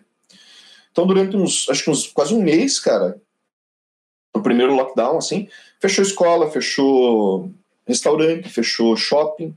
E o que que tinha em volta do meu estabelecimento, que eram os meus clientes principais? A Universidade Shopping Federal, uma Universidade Federal, um shopping center do outro lado da rua, que atendia alguns clientes, alguns funcionários, duas escolas e uma escola de inglês. E um supermercado. Ou seja, Rapaz. morreu minha clientela, meu irmão. Aí a gente começou a atender, a trabalhar só com entrega. Só que trabalhar com entrega, velho, é o seguinte: você tem bastante trabalho e não tem tanto retorno, pelo menos não no formato que a gente estava, porque era um restaurante, a gente não trabalhava só com. A gente não trabalhava com entregas, então a gente migrou para o serviço de entregas. E trabalhamos durante uns dois meses nesse esquema. Só que a pandemia perdurou, é, os isolamentos sociais continuaram. É, esse vírus chinês mentiroso aí, que é a invenção do Jorge Soros. é, não, você sabe que não existe, né, esse vírus assim. Não tipo, existe, esse, isso aí é, é, é placebo. Não, 180 mil pessoas que morreram, morreram de, de outras É. coisas. Morreram, De dor nas costas. Não, não, elas morreram de outras coisas. Todo ano morre um monte de gente de gripe. Você nunca viu Conhecido da minha tia, o cara ele, ele foi atropelado por uma escavadeira que estava desgovernada, botaram Covid lá no, no Estados Ah, Unidos. sim. Essa, essas 180 mil pessoas morreram na explosão do pneu. É, É, então, é, o, que, o que acontece, cara? É, Houve esse isolamento social e a gente, obviamente, no primeiro momento, a gente optou por fazer o máximo de isolamento. Tanto para nossa segurança, quanto para a segurança dos clientes, cara. Tipo, é óbvio que você não sabia, você estava paranoico, cara. Você fala, de onde que veio essa porra, cara? Tipo, isso aqui pode estar em qualquer lugar. Como é que você vai sair para fazer compra no meio da pandemia, cara, para manter teu restaurante? E a gente fazia compra no corpo a corpo, não era o fornecedor que vinha trazer na porta. A gente ia nos fornecedores, nos, nos, nos- nos mercados comprar. E não tinha como, porque ou os mer- primeiros mercados estavam fechados e depois só trabalhavam por entrega ou estavam meio abertos. Só que a gente ficou com medo, cara, de verdade. Porra, a Mariana tem idosos na família, eu tenho idosos na família, tem minha mãe e meu pai que já tem idade. Então, assim, a gente ficou trancado em casa. E aí, até que por fim, nós demos o golpe de misericórdia e falamos: vamos ter que fechar o restaurante por um tempo e sabe Deus quando a gente volta. E foi então que a gente fechou. E aí a gente ficou três meses, cara, coçando o saco em casa, meu irmão, e enlouquecendo, e, e vendo as contas chegar, e sem ter de onde tirar dinheiro para pagar aquelas contas, e enfim, a gente se fudeu. Até que um certo dia, um belo dia, eu e Mariana, eu e Mariana temos um problema bizarro, né? Como eu falei para vocês, somos pessoas muito imperativas. Aí um dia a Mari falou assim, amor, vamos, é, vamos fechar um restaurante, cara, e vamos fazer outra coisa. E eu, com a tristeza enorme no coração, falei, é, acho que é o jeito, né? Aí meu pai falou assim, ô Pia, por que que vocês não compram uma casa aqui em São José? Aqui perto de casa. Falei, ah, pai, a gente não tem dinheiro, porra, complicado e tal. Ele falou, não, cara, vai ver imóvel em São José, porra, aqui é mais barato. Pega uma casinha pequena para vocês. Então, meu pai falou, aliás, por que vocês não compram o mercado do vizinho? O vizinho do meu pai tá vendendo mercado. É, ele, tem um, ele tinha um mercadinho com panificadora. Eu falei, pô, a gente compra o mercadinho do cara, mora em cima, perfeito. Já tinha clientela, pensei, se a gente melhorar o negócio. E a gente até fez a proposta pro cara pra comprar o mercado, mas não rolou. É, só um parêntese aqui agora, se você estoura o mercado. Ironicamente, esse mercado está fechado hoje, é, desde segunda-feira, por uma razão bastante estranha, bastante bizarra, eu diria. Bastante sanguinária, eu diria. O dono do mercado matou três pessoas como assim? dentro do mercado. É. O dono do mercado matou Cara, três pessoas do esfaqueadas dentro do mercado. Caralho. Foi o dono do mercado. tá louco. É, ele tinha, ele estava devendo, ele tava devendo dinheiro de agiotagem para uma galera aí. Aí ele marcou, ele fez uma emboscada. Ele queria dar um susto nos caras, mas acabou matando. É, ele marcou. Ainda ele bem que marcou, não se envolveu com ele. Olha essa, ele marcou dos caras irem no mercado para receber o dinheiro do cara ir lá, daí o cara apareceu, eles tiveram um desentendimento, ele esfaqueou um, derrubou o cara, fechou as portas do restaurante, do, do mercado, amarrou os outros dois, colocou na câmara fria e matou. Nossa, você é louco. Você mandou essa parada? Cara, Esse era o mandou, eu achei que era qualquer coisa, menos que isso tinha acontecido, velho. É, quando- é que quando eu te mandei, ainda, a polícia não tinha investigado ainda a fundo. Até Uhum. aquele ponto, aqui, até aquele tom- ponto pensavam que tinha sido um assalto. Só que não. Nossa.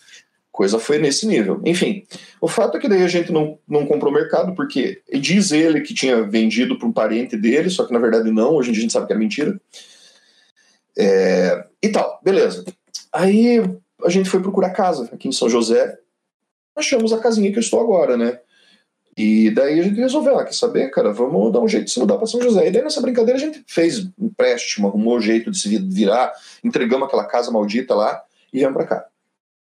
Digo casa maldita porque tem todo um, um lance, um lance Eu não vou entrar em detalhes, porque eu já estou aqui falando merda com vocês faz 200 anos e não sei quanto tempo nós ainda temos. E também porque é uma história longa e é um pouco controversa, porque aí a gente vai entrar num campo mais, uh, mais pseudo-científico, para não dizer espiritual, então deixa para lá. Mas o fato é que é, o macumbeiro, quando começa a falar dessas coisas, vai longe. Mas o fato é que a casa não estava legal mais também e a gente veio para cá. E daí aqui a gente construiu uma cozinha na frente de casa. Fizemos, colocamos um balcãozinho e tal, e aqui estamos trabalhando com entregas. Agora estamos no início da operação, faz uma semana que a gente está trabalhando só. Porque demorou até ficar pronta a cozinha, até resolver todas as burocracias da, da entrega da casa de lá, é, da documentação desta casa, enfim, burocracia é um inferno. E daí, tipo, construímos a cozinha e agora eu tenho uma cozinha lindinha, zerada, coisa mais fofa do mundo, onde eu estou trabalhando durante a semana. E a gente está fazendo comida para entrega ou para vir buscar aqui. Que e aí é isso. Sensacional. Estamos se fudendo trabalhar. nem, nem, nem, tanto, vai, nem tanto. Amanhã, amanhã, amanhã é finados, nós estamos de folga. É, depois, depois que eu desligar aqui, eu vou ficar jogando Final Fantasy até saber Deus que horas. né? Mariana vai ficar lá vendo as séries dela. E é isso, cara.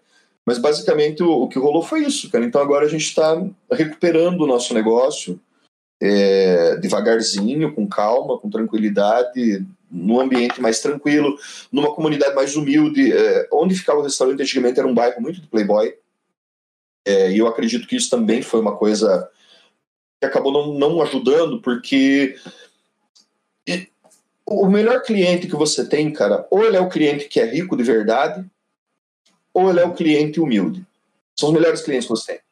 Porque o cliente humilde não fica te devendo. Ele é um cara que ele sempre paga a conta dele. É, o meu cliente daqui de onde eu estou, ele não me paga no crédito, ele paga no débito, no dinheiro. Entendeu? Então, assim, o pobre, ele, ele te paga na hora e ele, e ele não regateia preço. O rico, o rico mesmo, o cara que é rico de verdade, que eu já trabalhei para muita gente rica pra cacete, ele é um cara que ele não negocia contigo, ele não fica de frescura. Chega pro cara e fala, é tanto. Ok, preciso da sua conta do banco. Ele deposita, pronto. O que é combinado é combinado. Agora, o filho da puta do classe média que pensa que é rico, meu irmão, esse aí eu tenho vontade de dar na cara. Esse cara merece. Me põe a garrota caviar. Esse daí é o cara que ele merece uma surra de palmolão na cara.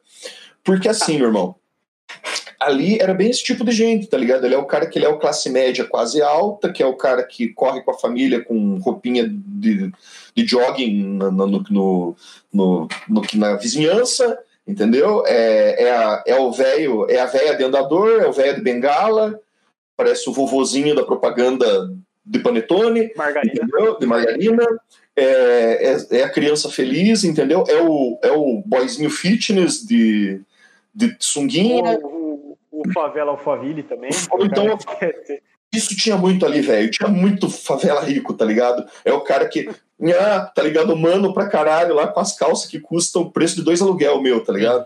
tipo, usando, você olha pra aquele e fala assim, você não é maloqueiro roots porque o teu Juliette é de verdade e não é falsificado, vai tomar no cu. Tá ligado? Então... o loiro branco, mãe Alphaville e falando, é do favela que ela gosta. Mas, tipo, cara, a gente tá falando do sul, meu irmão, porra, puta que pariu.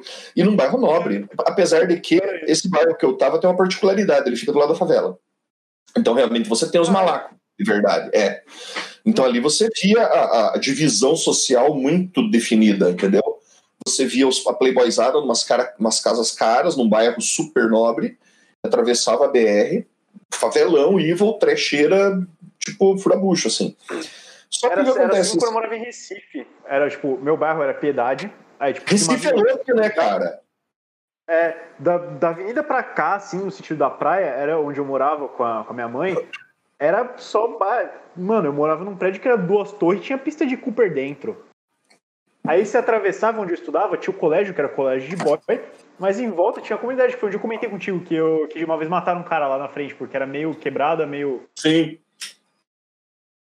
É só, só o engraçado que repete o. Nossa, cara, eu, eu gosto de Recife, mas Recife tem esse lance também muito bem definido, né, cara?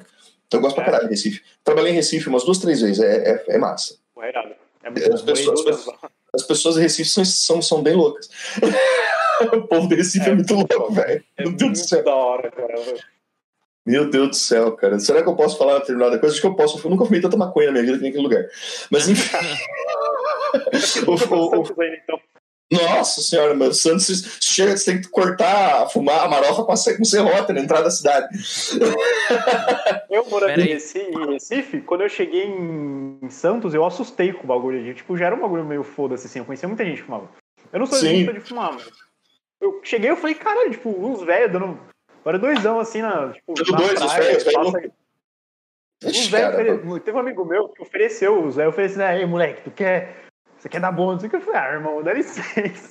Meu irmão passou do Espírito Santo para cima, cara, é, é, é, loucura. Mas enfim, eu tô falando assim, o, o, o lance é que. Eu tava dizendo, a gente pegou e veio para cá, conseguiu se organizar, né? Mas o bairro onde a gente tava era um bairro muito playboy, cara. Era um bairro é, é, predominantemente bolsominion, assim. Tipo, e, e eu, não fa, e eu nem falo isso de forma polemizadora, cara. É, é, é porque era bizarro. Porque, só pra você ter uma ideia, cara, os caras faziam foguetório, no, fizeram foguetório no dia da, eleição, no dia que o cara ganhou. Oh. É, tinha carreata na frente da minha casa, com bandeirinha, com, com, com a foto do Bolsonaro. É, então, eu achava isso bizarríssimo, cara. Tipo, foda, cara. Aí fiquei triste que eu tava fazendo academia na época, tava ficando fortinho, gostosinho, daí descobri que, que, era, que, eu, tava, que, eu, que eu tava fazendo, tava fazendo Smart Fit, cara. Eu falei, porra, mano. eu falei, porra, mano, esse filho da puta dei, dei dinheiro pro Bolsonaro durante quatro meses da minha vida, vai tomar no cu, cara. Pô. Daí eu já tava me mudando de lá, né? Cancelei a academia e tal. e agora eu falei pra Mariana que eu tô estranhando, que eu tô me sentindo meio, meio meio estranho de sentir falta de academia, cara. Nunca pensei na minha vida que fosse sentir falta de ir pra academia, meu irmão. E eu tô. Caralho. Nossa, tô num desespero. Eu já tentei treinar em casa, tá ligado? Mas não é a mesma coisa. Falo, caralho, eu quero ir pra academia. Eu quero aquele ambiente nojento, com aquela luz indireta, insuportável, com aquele som ruim tocando, cara. Senão. Sim, tem que ter ódio. Eu pro Summer Hits 2005 tocando. Pra mim só funciona a academia se eu tiver com ódio no coração, tá ligado? A melhor, coisa, a melhor coisa que eu fiz na quarentena foi pegar uma bike, porque, putz, é, é, é, um exercício que é, que é da hora, você fica andando de bike pela praia e você tá lá de boinha também, não tem nenhum problema de. Você então, consegue eu... se exercitar com ela, né? Putz, eu, é melhor pra coisa. Mim, pra mim só faz falta a praia, porque a bike tem. não, mas eu, eu faço tudo de bicicleta. Eu faço tudo de bike, cara. Tipo, é... a maioria das compras até no restaurante, algumas eu tenho feito bicicleta. Porque eu sinto, eu sinto falta de alguma coisa. Eu sou uma pessoa muito agitada, percebe-se? E eu tenho que achar alguma coisa pra fazer, cara. Se eu ficar só dentro de casa, eu bloqueio. Então, não que eu goste de sair, mas eu tenho que ter alguma atividade física que me gaste energia, de modo que chegue o final do dia eu esteja cansado, senão fudeu. Como a cozinha é um ambiente intenso, né, de, de, de trabalho intenso, a cozinha compensava isso anos atrás. Hoje em dia não, porque, porra, eu trabalho das sete da manhã, oito da manhã até as duas da tarde. E de boa, né? Uhum. Aí termina o dia ainda tô cheio de gás. Né? Ah, tem que fazer alguma coisa. Então, tipo, eu vou pedalar, vou no mercado de bicicleta, vou andar por aí, né? Tipo, tem muita subida aqui, então eu, tipo, eu gosto de pegar uma subida trash, assim. Uhum. Né? Mas treinar em casa é foda. Eu cheguei até a pegar meus pesos ali pra, fazer alguma coisa, mas não, não é a mesma parada, cara. Parece é, que. Você fica meio morgadão assim. É que parece que o ambiente da academia ele te obriga a ter disciplina. E eu vou falar uma coisa pra vocês, cara. Eu sou o cara que eu trabalho sob pressão. Então, assim, eu tô pagando. Eu pensei, eu tô gastando dinheiro com essa merda, eu tenho que fazer valer. É tipo no Tem que ir tipo, todos pagar... os dias, né? Eu ia todo dia. Cara, eu ia, eu ia de, de, de, de segunda a segunda, cara. Tipo assim, Caralho. eu tava extremamente, eu tava extremamente disciplinado, cara. Eu tava começando a ficar fortinho, daí parou, agora já embofei de volta. Mas enfim. Eu, pelo menos engordar, eu não engordei de novo, né? Mas, mas perdi aquela... tônus Deu, né? Cadê aquele bracinho bonito? Já era, acabou. Mas enfim, eu eu comecei a ficar meio, meio boladão. Mas é aquele negócio, cara. Tipo, é que tipo você ir no rodízio, tá ligado? Eu tô pagando essa merda, eu vou comer até o pãozinho de alho. tipo, era tipo eu na academia, cara. Eu ia pra academia todo santo dia, sem falta, fazia uma hora e meia de academia todo dia. Tipo, tô pagando essa merda, vai tomar no cu. Saía de lá com as pernas mole. Até. A primeira semana foi foda. Eu falhei uns dois, três dias na primeira semana, porque a primeira semana sempre é mais trash, né, cara? Meu irmão, fiquei que eu não conseguia nem andar. Eu não conseguia escovar o dente, cara, sério. Eu não conseguia fazer essa Eu tinha que ficar com o braço parado, mexer a cabeça, né? Foda. Daí. Foi tenso, mas agora tá tudo certo. Eu não vejo a hora de eu poder voltar a fazer academia aqui por perto de casa. Esse lance de pagar, eu também cara, sou meio assim, quando eu, eu, eu fui. Acho que eu fui uma vez só em, em rodízio de churrasco. Foi em Joinville, nossa, muito bom. E eu. Cara. Eu lembro que, tipo, eu tinha visto uns vídeos antes que, tipo, era meu sonho num rodízio de churrasco. Ah, é? Isso é louco, né, cara? Porque veja, veja o que é a diferença regional, né? Aham. Você tá, no, tá, tá, tá num lugar onde isso não é comum. Sim. Tipo, e aqui no sul, tipo, sei lá, cara, rodízio de churrasco é tipo, eu e Mariana, a gente olha pra cara do outro, vamos no rodízio hoje? Vamos. É tipo isso, sabe? Mas enfim, É, eu, reparei isso quando eu cheguei aqui no Sudeste, quando eu, eu nasci aqui e fui pra Recife. A galera, é, é alguma coisa, não vou dizer 100% fora do comum, mas é alguma coisa você comer camarão. Em Recife, eu, minha mãe fazia camarão, eu falei, caralho, mãe, do- domingo, macarrão de, é, camarão de novo. Tipo, É, meu irmão, eu, eu viveria feliz num lugar desse. Mas enfim, prossiga. É, é, é que aqui é muito caro o rodízio de churrasco, assim, tem, os lugares são muito caros mesmo aqui na Baixada. E eu fui, né, aí eu vi uns vídeos, eu falei pros caras assim, ah, se você vai num rodízio, não come arroz, né, que o arroz vai te encher. Aí eu fui, né, no- eu, tipo, coloquei um grão de arroz e fui lá, enchi o prato de carne também. Foi- um dos dias mais felizes da minha vida. Cara, eu vou te falar que a minha estratégia para rodízio, a minha estratégia para rodízio é o seguinte: como eu faço jejum intermitente hoje em dia, hoje em dia não há anos, né? Tipo, eu fiquei alguns anos sem fazer e voltei agora. Enfim, aí o que eu faço? Eu pego e deixo para ir na churrascaria quando eu faço um jejum de 24 horas. E aí, meu filho? Aí saiu da jaula o monstro, meu camarada. Aí se bobear, como até o garçom. Porque, e a estratégia é a seguinte: é- ele tá certo, não coma arroz, cara. Arroz você come em casa, tá ligado? E assim, eu não sei se você foi numa churrascaria que tinha de tudo, porque isso é uma mania que as pessoas têm. Eles acham que churrascaria não tem que servir só o cara passando com o espeto para você com a carne, não. Você tem que ter uma célula que, vem- que tem sushi, você tem que ter outra que tem massa, você tem que ter outra que tem peixe, você tem que ter outra que tem o caralho, entendeu? Uhum. E aí, o que, que eu faço? Eu vou lá, chego assim e falo pra Mariana, bom, então vamos no, vamos no rodízio, né? Aí eu vou lá, pego meu pratinho, primeiro eu passo nas coisinhas, ela pega as, as coisinhas as coisinhas de rico, né? Aí eu vou lá, pego um, um, um- um- como é que a gente diz, um, é, um carpacciozinho, um queijinho, pá, tal, dá aquela forrada. Aí começa a passar carne, meu filho, aí eu falo, eu só falo assim, venha, só venha. E vai, e vai. Aí a hora que eu tô cansado de comer, que eu já tô embochado e o maxilar já está estourando, eu vou no banheiro, faço um xixizinho, vou lá fora, fumo um cigarrinho, dou uma descansada, volto e continuo. E nessa brincadeira eu fico duas horas e meia dentro do rodízio, cara. Cê é Essa é a regra.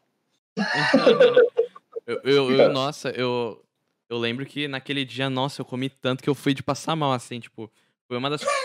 Uma viagem que eu tinha ido pra, pro Beto Carreiro, eu lembro. Aí a gente foi de carro, né? Teve que passar por Joinville, assim, nossa, eu comi tanto, tanto. E que eu Cara- lembro que eu falei assim, nossa, eu, eu- vamos logo pro, pro lugar que a gente vai ficar no hotel, né? Porque senão eu vou, vou passar mal inteiro. Mas, brother, é de passar mal, meu camarada. E eu, eu sou o louco do rodízio, tá ligado? Eu, se não é o. o- se eu não vou numa churrascaria, eu gosto de ir num rodízio de comida japonesa com a Mariana, de vez em quando. E é bom que eu casei com uma mulher que me acompanha, cara. Então é um espetáculo, né? A gente vai e faz um estrago. Eu, é, é aquele, eu- a gente é o tipo do casal, quando a gente vai num lugar de rodízio, a gente vê o gerente chorando atrás da mesa, assim, cara, do balcão. A gente vê o cara olhando pra gente com a cara triste, assim, na aquela cara tipo, caralho. foda. É, é porque o rodízio tem esse lance, né? Tipo, tem, a- tem a galera que, tipo, come mais do que o, o que eles imaginam. E também tem a galera que vai lá, paga e come, tipo, Fica só um olhando. pedaço, Não. né? Eu, eu, eu, eu, eu, faço estrago, cara. Eu, ah, meu irmão, eu sou o cara, eu tô pagando, eu vou comer, cara, mas eu vou comer até ficar ruim. Se fosse pra ficar bom, tomar remédio. Até da piriri. Nossa. É, é isto. Pô, eu acho que deu, né, pessoal? Duas horinhas Porra, de live. Falei, pra- falei pra um caralho, cara. Esse que é um problema, cara. Eu, eu, eu ligo no, no modo Berserk de, de fala e vou embora. Não, pô, assim é mais legal ainda. Muito mais legal Melhor que que falar assim, pô, você é cozinheiro, né? Sou. Sim. aham, Sim. Irmão. Sim, tipo Silvio Santos. Sim! Não, foi, foi massa, pesado. Foi legal pra caralho. Pô, brigadão, de Ah. verdade, Eric, pelo... Valeu, Zasco. Pelo Quando você pelo tiver tempo que a gente troca essa ideia de novo também. Não, cara, pra mim é legal, cara. Eu acho divertido, cara. Eu acho um prazer, na verdade, assim, tipo. E o lado bom é que eu falei, assim, hoje não podia ser um dia melhor porque eu tô de folga amanhã, então tá tudo certo. É, não tem erro, né? Também. Não, não tem tempo ruim. Eu que agradeço, cara. Foi, foi bem massa, foi bem divertido. Pô, brigadão, Ah, valeu, Eric. nossa. Valeuzão, Raul, também, por... Tá mesmo tá em outra cidade aí, tá em Tupã, Não, participar aqui- também. Então, é nóis. E é nóis, pessoal. Brigadão. Até a próxima. Até domingo que vem. Tamo junto. Valeu, galera. Abraço. Tchau, tchau. Valeu.